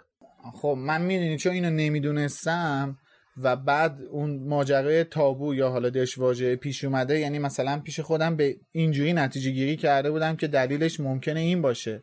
حالا جالبه که دامبلدور پا رو فراتر میذاره، ولدمورت رو صدا میکنه تام، و هری هم همین کارو میکنه. اون آخر کتاب هفت صداش میکنه ریدل.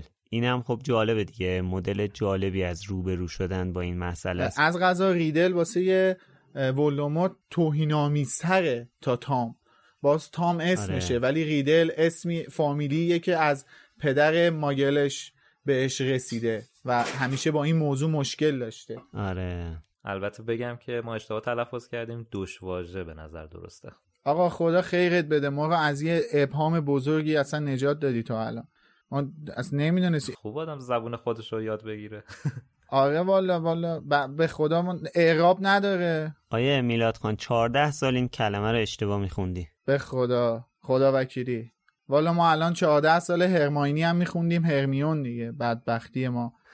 حالا اینجا یه اشارات خیلی کوچیکی هم به بحث هورکراکسا داریم که دامبلدور میگه اون نرفته، هنوز یه جای اون بیرونه، در واقع اون زنده نیست که بشه کشتش. که حالا در واقع اولش که آدم این کتاب میخونه خیلی شاید درکی از این نداره که الان ولدمورت هست، نیست، کجاست، چی شد.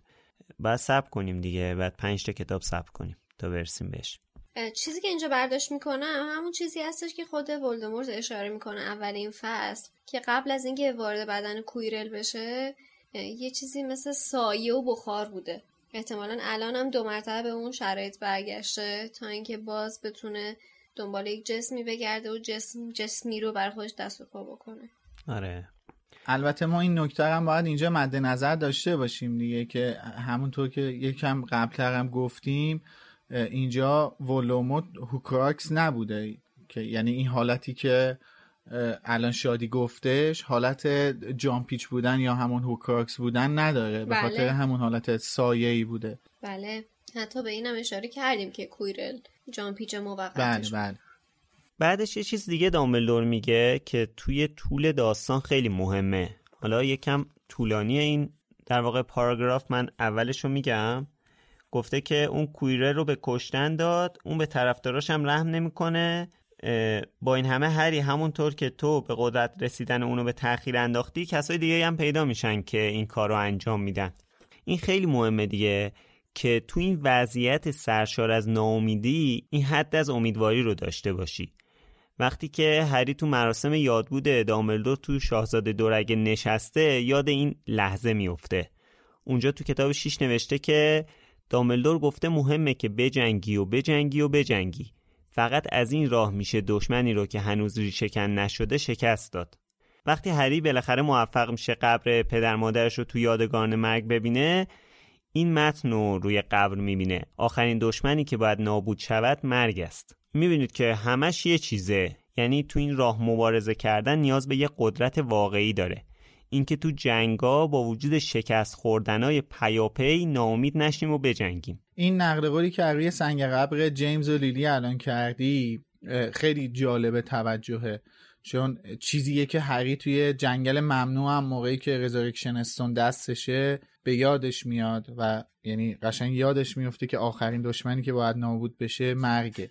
آره. بعد من اینو میخوام بذارم توی آخرین جمله داستان سه برادر که اون رفرنس اصلی یادگاران مرگ هستش. توی آخرین جمله اون قصه خانم رولینگ میگه: و سرانجام برادر کوچکتر همچو رفیقی قدیمی دوشادوش مرگ به پرواز درآمد. یعنی من میخوام بگم که شما موقعی که موقعی میتونی به نابودی مرگ برسی که دیگه مرگ واسهت دشمن نباشه، مرگ واسهت بشه یه دوست قدیمی، بعد باهاش همراه بشی و هم مسیر شی. گفتم دیگه توی اپیزود دوازده صدای خود خانم رولینگ هم گذاشتیم براتون که درون مایه این داستان مرگ دیگه. ما از هر هرچی فرار کنیم، همین چند دقیقه پیش داشتم میگفتم نمیخوایم در مورد این چیزا صحبت کنیم، باز دوباره دو تا پاراگراف رفتم جلو دوباره حرف از مرگ شد. درون مایه این داستان مرگ، نمیتونیم از این مسئله فرار کنیم. بله این فصلایی که یکم عمیق میشه توی داستان، به هر حال مجبوریم یکم در مورد این مسائل تلخ صحبت کنیم. آخه تلخ نیست به نظر من، چه خشویی اصلا مسئله وقتی... بود که تلخ نیست. دقیقا تلخ نیست. من نظر من خود من اینه که اصلا تلخ نیست خشایار. مرگ شاید اندوه داشته باشه ولی تلخ نیست. این به قول خودت یه حقیقتیه و ما نمیتونیم از این حقیقت فرار کنیم. شما اگه سالم ترین آدم، به قول خانم رولینگ، بله به قول خانم رولینگ، شما اگه سالم ترین آدم روی زمین هم باشی، انواع و اقسام مراعاتا رو کنی، اگه سانحه‌ای هم واسط پیش نیاد، بالاخره یه جایی مرگ سراغت میاد. هر کسی ممکنه، آره هر کسی واقعا یه همچین تجربه‌ای رو خواهد کرد. حالا امیدواریم که خیلی دیر این تجربه رو کنه، یعنی عمر مفیدی داشته باشه، حتی اگه کمم بود ولی مفید و لذت بخش باشه واسش. ولی موضوع اینه که تلخ نیست. نباید، هدف از این داستان اینه که تلخ بودن مرگ رو فراموش کنی، بذاری کنار. میگم الان گفتم مثل یه دوست قدیمی دوشا دوشش بری. آره حالا تلخ نه، بگیم سنگین، مثلا اندوهگین. آره سنگین، آره اندوهگین، آره سنگینه، آره. اصلا قابل کتمان نیست، سنگینه. بله خب حالا هری احساس میکنه که وقتش یه سری سوالای جزئی تری رو بپرسه، به قول خودش حقیقت رو بپرسه.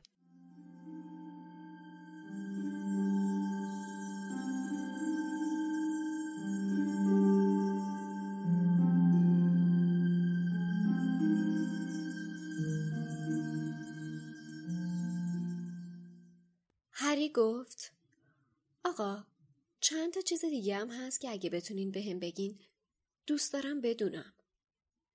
میخوام حقیقت رو دربارشون بدونم. دامبلدور آهی کشید و گفت حقیقت چیزی که هم زیباست و هم وحشتناک و برای همین باید با احتیاط زیادی بهش پرداخت. با این حال من به سوالات جواب میدم مگر اینکه دلیل خوبی برای جواب ندادن داشته باشم، که در اون صورت خواهش میکنم منو ببخشی. البته جواب دروغی نخواهم داد.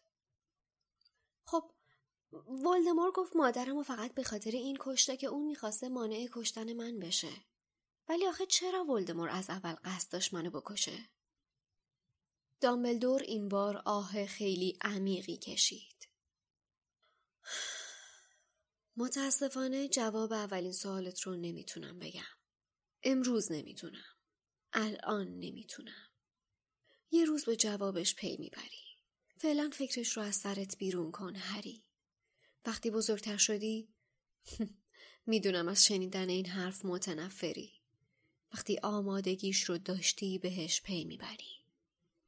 و هری میدانست که بحث کردن بیفایده است. ولی چرا کویرل نتونست به هم دست بزنه؟ مادرت جونش رو داد تا تو رو نجات بده. اگه یه چیز باشه که ولدمور توان درکش رو نداشته باشه، اون عشقه.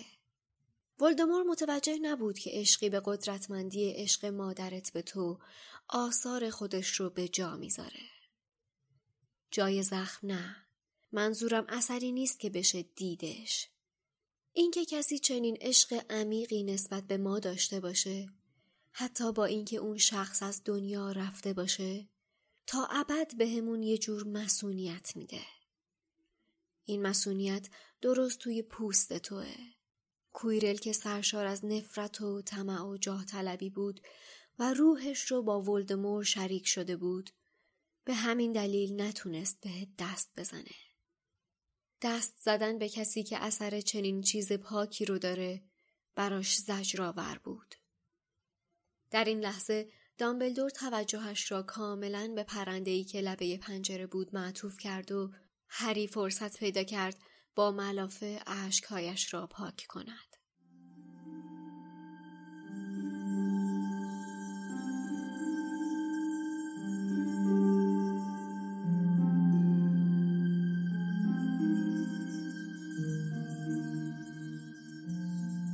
حالا هری سوالاشو میپرسه، دامبلدور هم یه نطقی میکنه که بتونه یه جورای سوالا این بچه رو بپیچونه دیگه.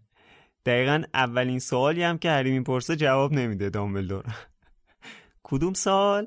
این سوال که چرا ولدمورت میخواسته هری رو بکشه. خب چرا؟ برای اینکه بعد کتابای بعدی رو بخونیم دیگه.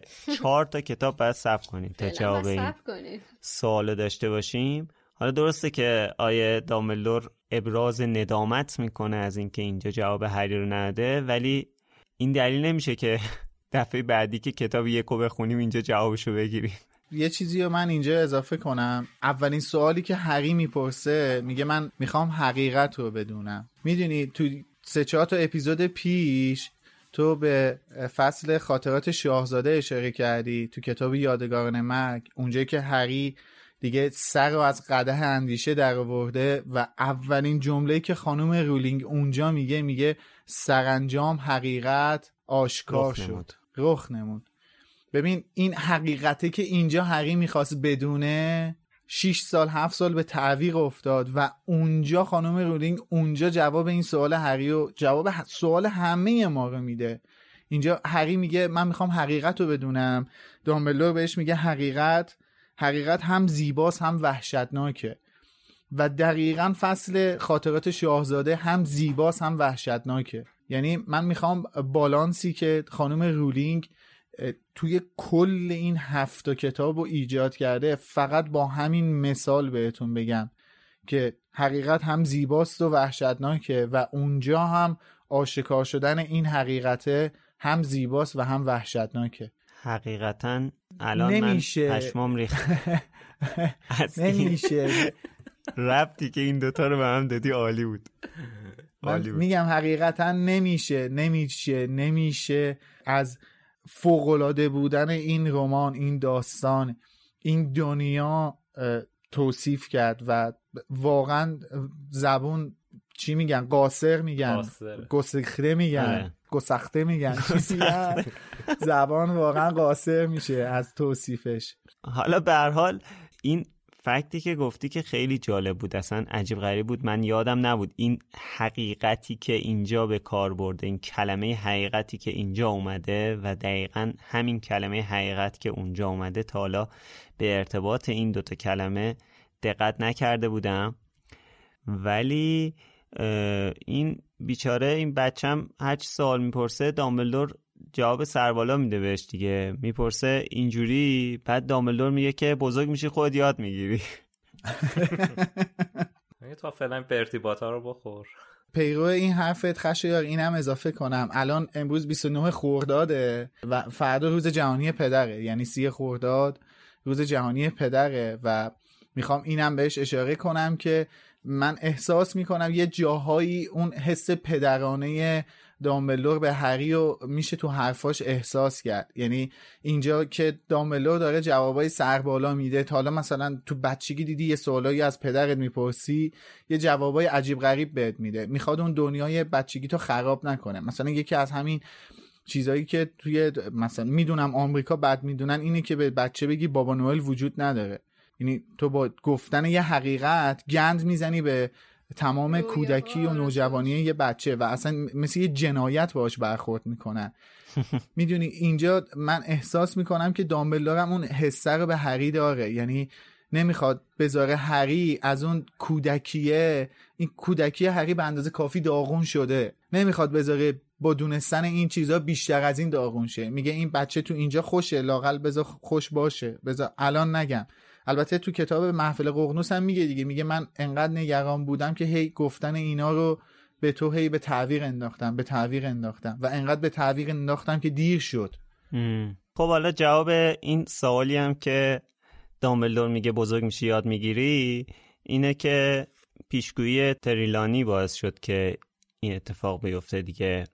حالا آیا واقعا هری اینجا آماده است که بشنوه چرا این بلا سر خودش و پدر مادرش اومده و اینکه تریلانی گفته ولدمورت اونو نشونه گذاری کرد و در آخر یکیشون باید بمیره؟ آیا هری آماده است برای شنیدن همچین چیزایی؟ حالا درسته دامبلدور اونجا تو کتاب پنج میگه که من باید اون موقع بهت میگفتم، ولی حالا با وجود تمام انتقادایی که به تصمیمات دامبلدور بنده دارم اینه که اینجا من موافق تصمیمیم که گرفته. فکر می‌کنم هری آماده نبود که بشنوه همچین چیزی رو.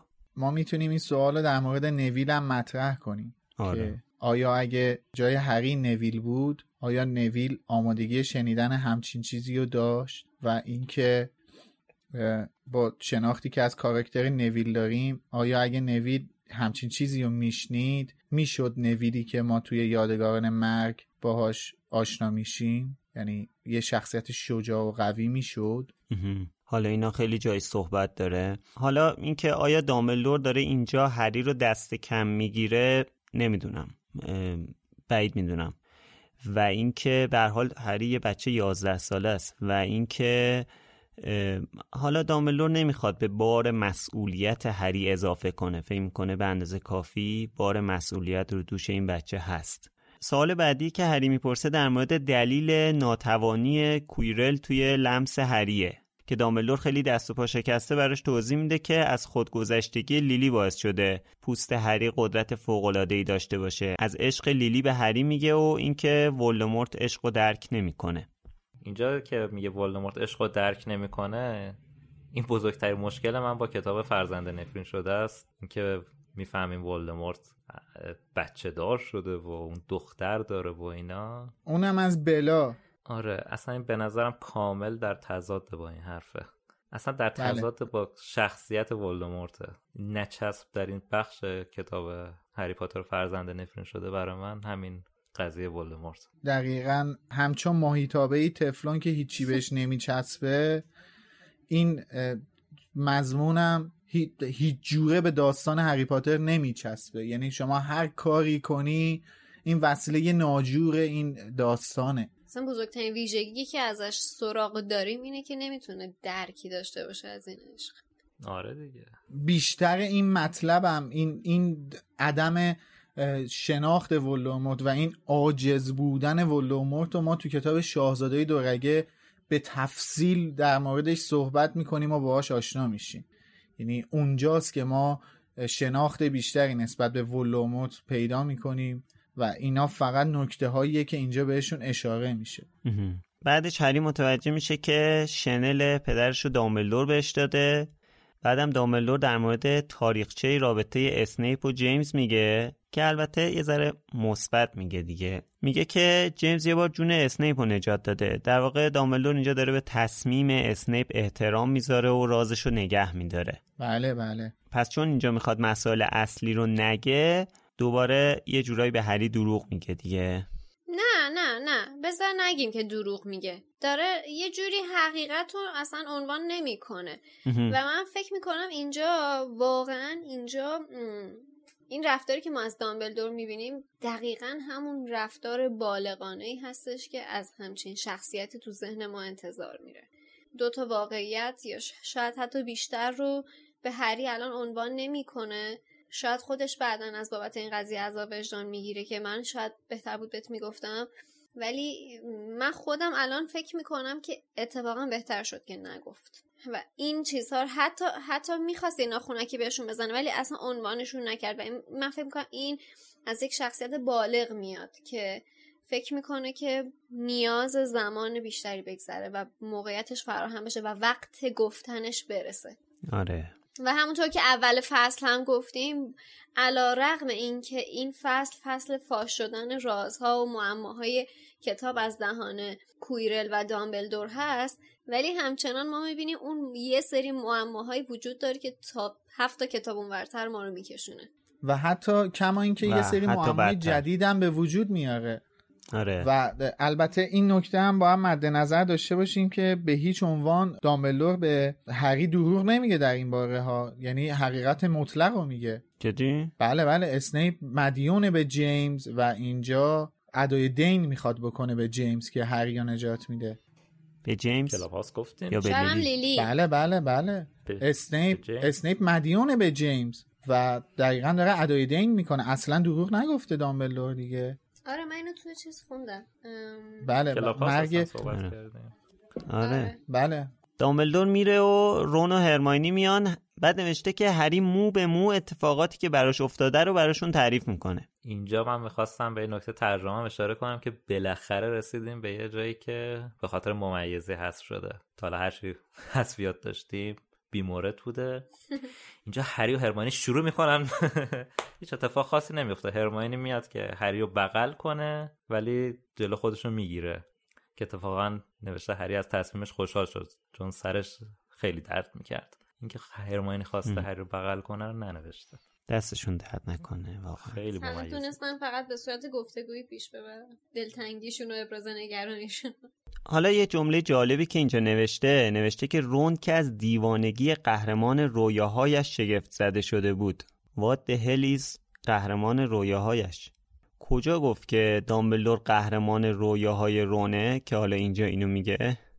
در واقع فقط کلمه هیرو نوشته شده. حالا این نوشته قهرمان رویاهایش هیروش بوده دیگه. من فکر کنم دامبلدور هیرو همه بچهای هاگوارتس بوده دیگه، قهرمانشون. آره و مشخصه که رونم دامبلدور رو شخصیت قوی و قهرمانی بدونه. حالا درست از این جمله فارسی ممکنه یه برداشت دیگه بشه ولی نه بله درست آنه شدم. آره دیگه خب واقعا هم دامبلدور قهرمان جامعه جادوگریه دیگه، مخصوصا بعد از شکست دادن گریندلوالد که واقعا قهرمان میشه دیگه.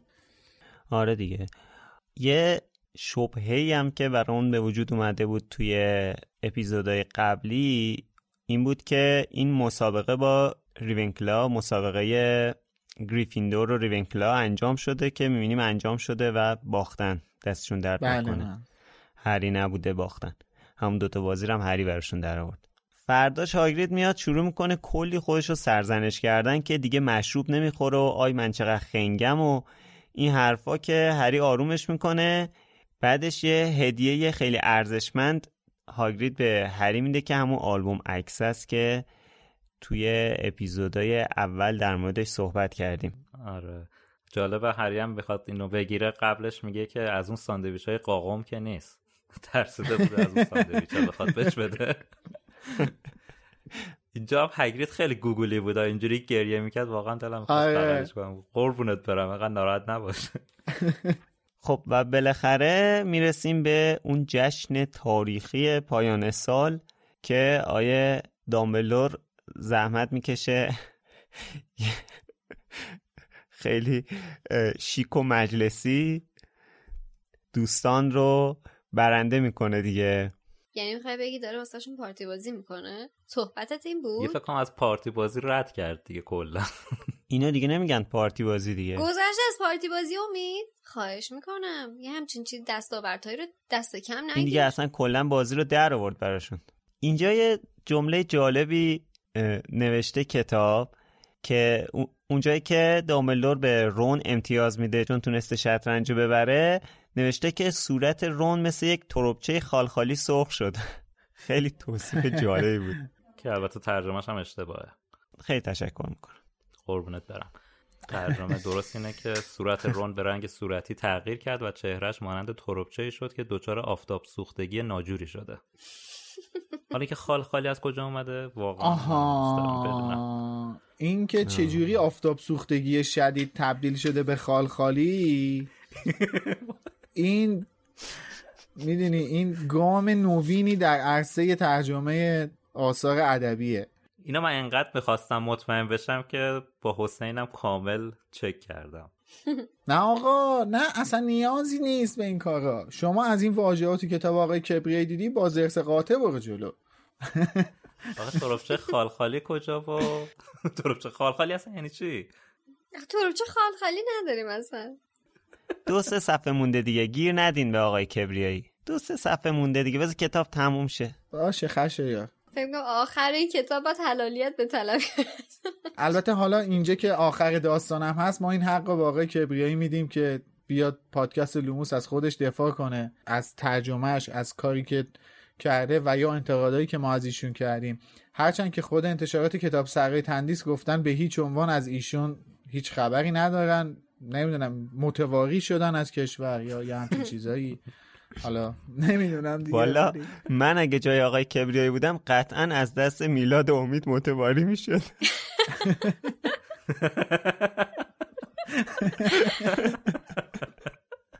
قشنگ بود. حالا آقای کبریایی، هر جای دنیا اگر صدای ما رو میشنوید، بالاخره این تریبون در دستان شماست. خواهش میکنیم تشریف بیارید اینجا بشین، با هم دیگه راجع به این ترجمه صحبت بکنیم. احتمالاً شما بیا ما رو شرمنده کن، مثل تربچه خالخالی بشیم.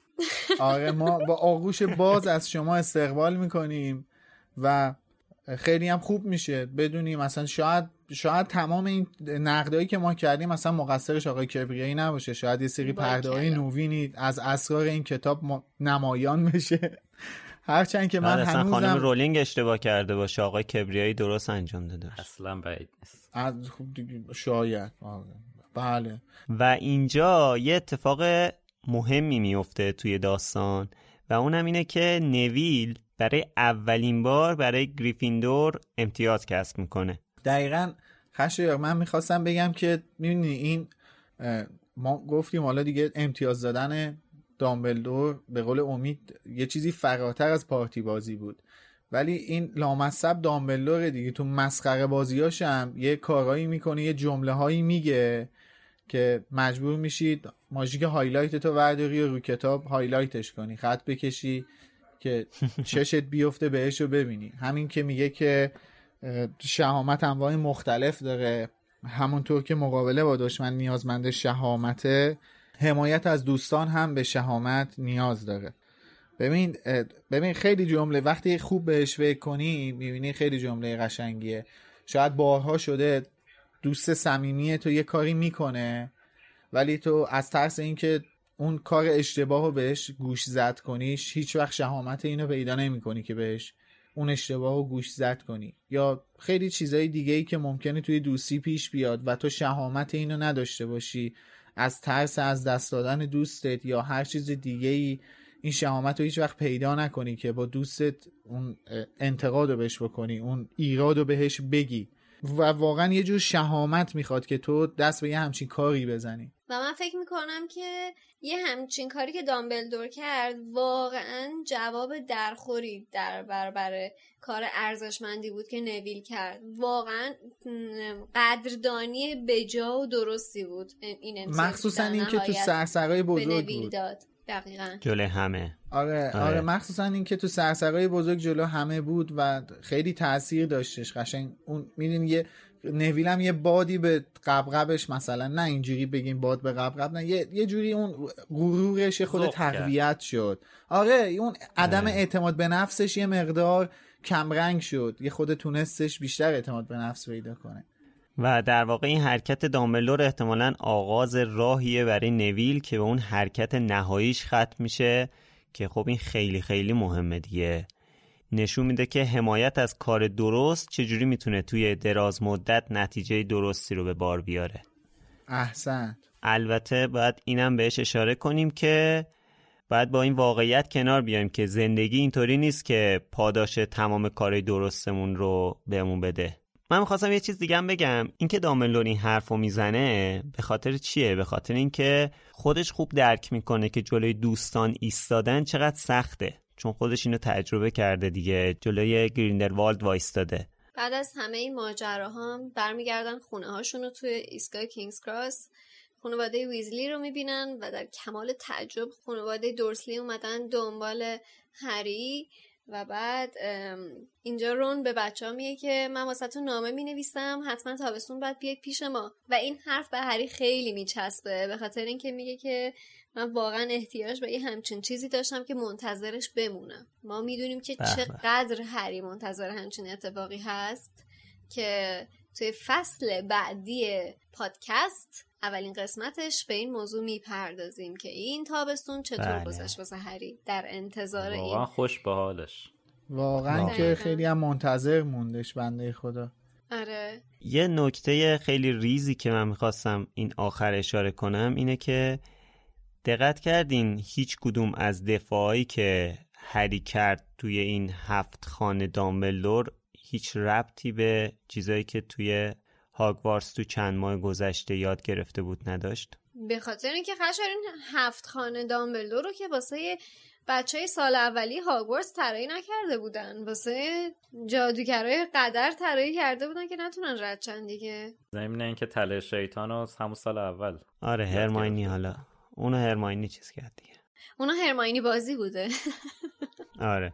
خب اینم از پرماجراترین فصل این کتاب که بیشتر معماهایی که از اول کتاب واسمون به وجود اومده بود و تا حدودی بهشون جواب داد. یه سری از این معماها رو هم تا شش سال آینده باید صبر کنیم که جوابشون رو بتونیم بگیریم. خب اینم یکی از ترفندهای خانم رولینگه که ما رو با کتاب‌های بعدی خودش همراه بکنه. امیدوارم همونطور که ما از ساختن این شماره لذت بردیم، شما هم از شنیدنش لذت ببرید و حتما در رابطه با این شماره به خصوص منتظر نظراتتون هستیم. این هم از کتاب یک. واقعا باورم نمیشه کتاب یک رو تموم کردیم، نه که کتاب طولانی بوده باشه، ولی اینکه یه فصل از پادکست نموند تقریبا داره تموم میشه، واقعا برام جالب توجهه. با ما در ارتباط باشین و به صورت ویژه میخوام ازتون درخواست کنم که به یوزرنیم تلگرامی که توی این پست منشن میکنیم برامون وایس بفرستین و جمع‌بندیتون رو از کتاب یک هری پاتر برا ما بگین. کل هر نظری که اگه در مورد این فصل از پادکست ما یا این کتاب اول هری پاتر دارین رو به صورت وایس برا ما بفرستین. مرسی که یه فصل لوموس رو با ما بودین، پا به پامون اومدین، همراهمون بودین، ازمون حمایت کردین. مرسی از حسین غریبی که این فصل کامل ترجمه‌های فوق‌العاده‌ای رو در اختیارمون گذاشت. از علی خانی هم متشکریم که واسه این فصل آهنگسازی کرد و آهنگای خوبی رو بهمون داد. از همه شما عزیزان هم متشکریم که پادکست لوموس رو به بقیه معرفی کردین. از اسپانسر خوبمون فروشگاه فانتزیو تشکر میکنیم. خب ولی البته این فصل پادکست لوموس هنوز تموم نشده. ما توی اپیزودهای بعدی توی هفته‌های آینده می‌خوایم یه جمع‌بندی از کتاب سنگ جادو داشته باشیم و در مورد فیلمی که در واقع اقتباس شده از این کتاب صحبت کنیم. همین، مرسی. خسته نباشید بچه‌ها. خدافظ. مرسی همگی. خدافظ. خسته نباشین. تا بعد.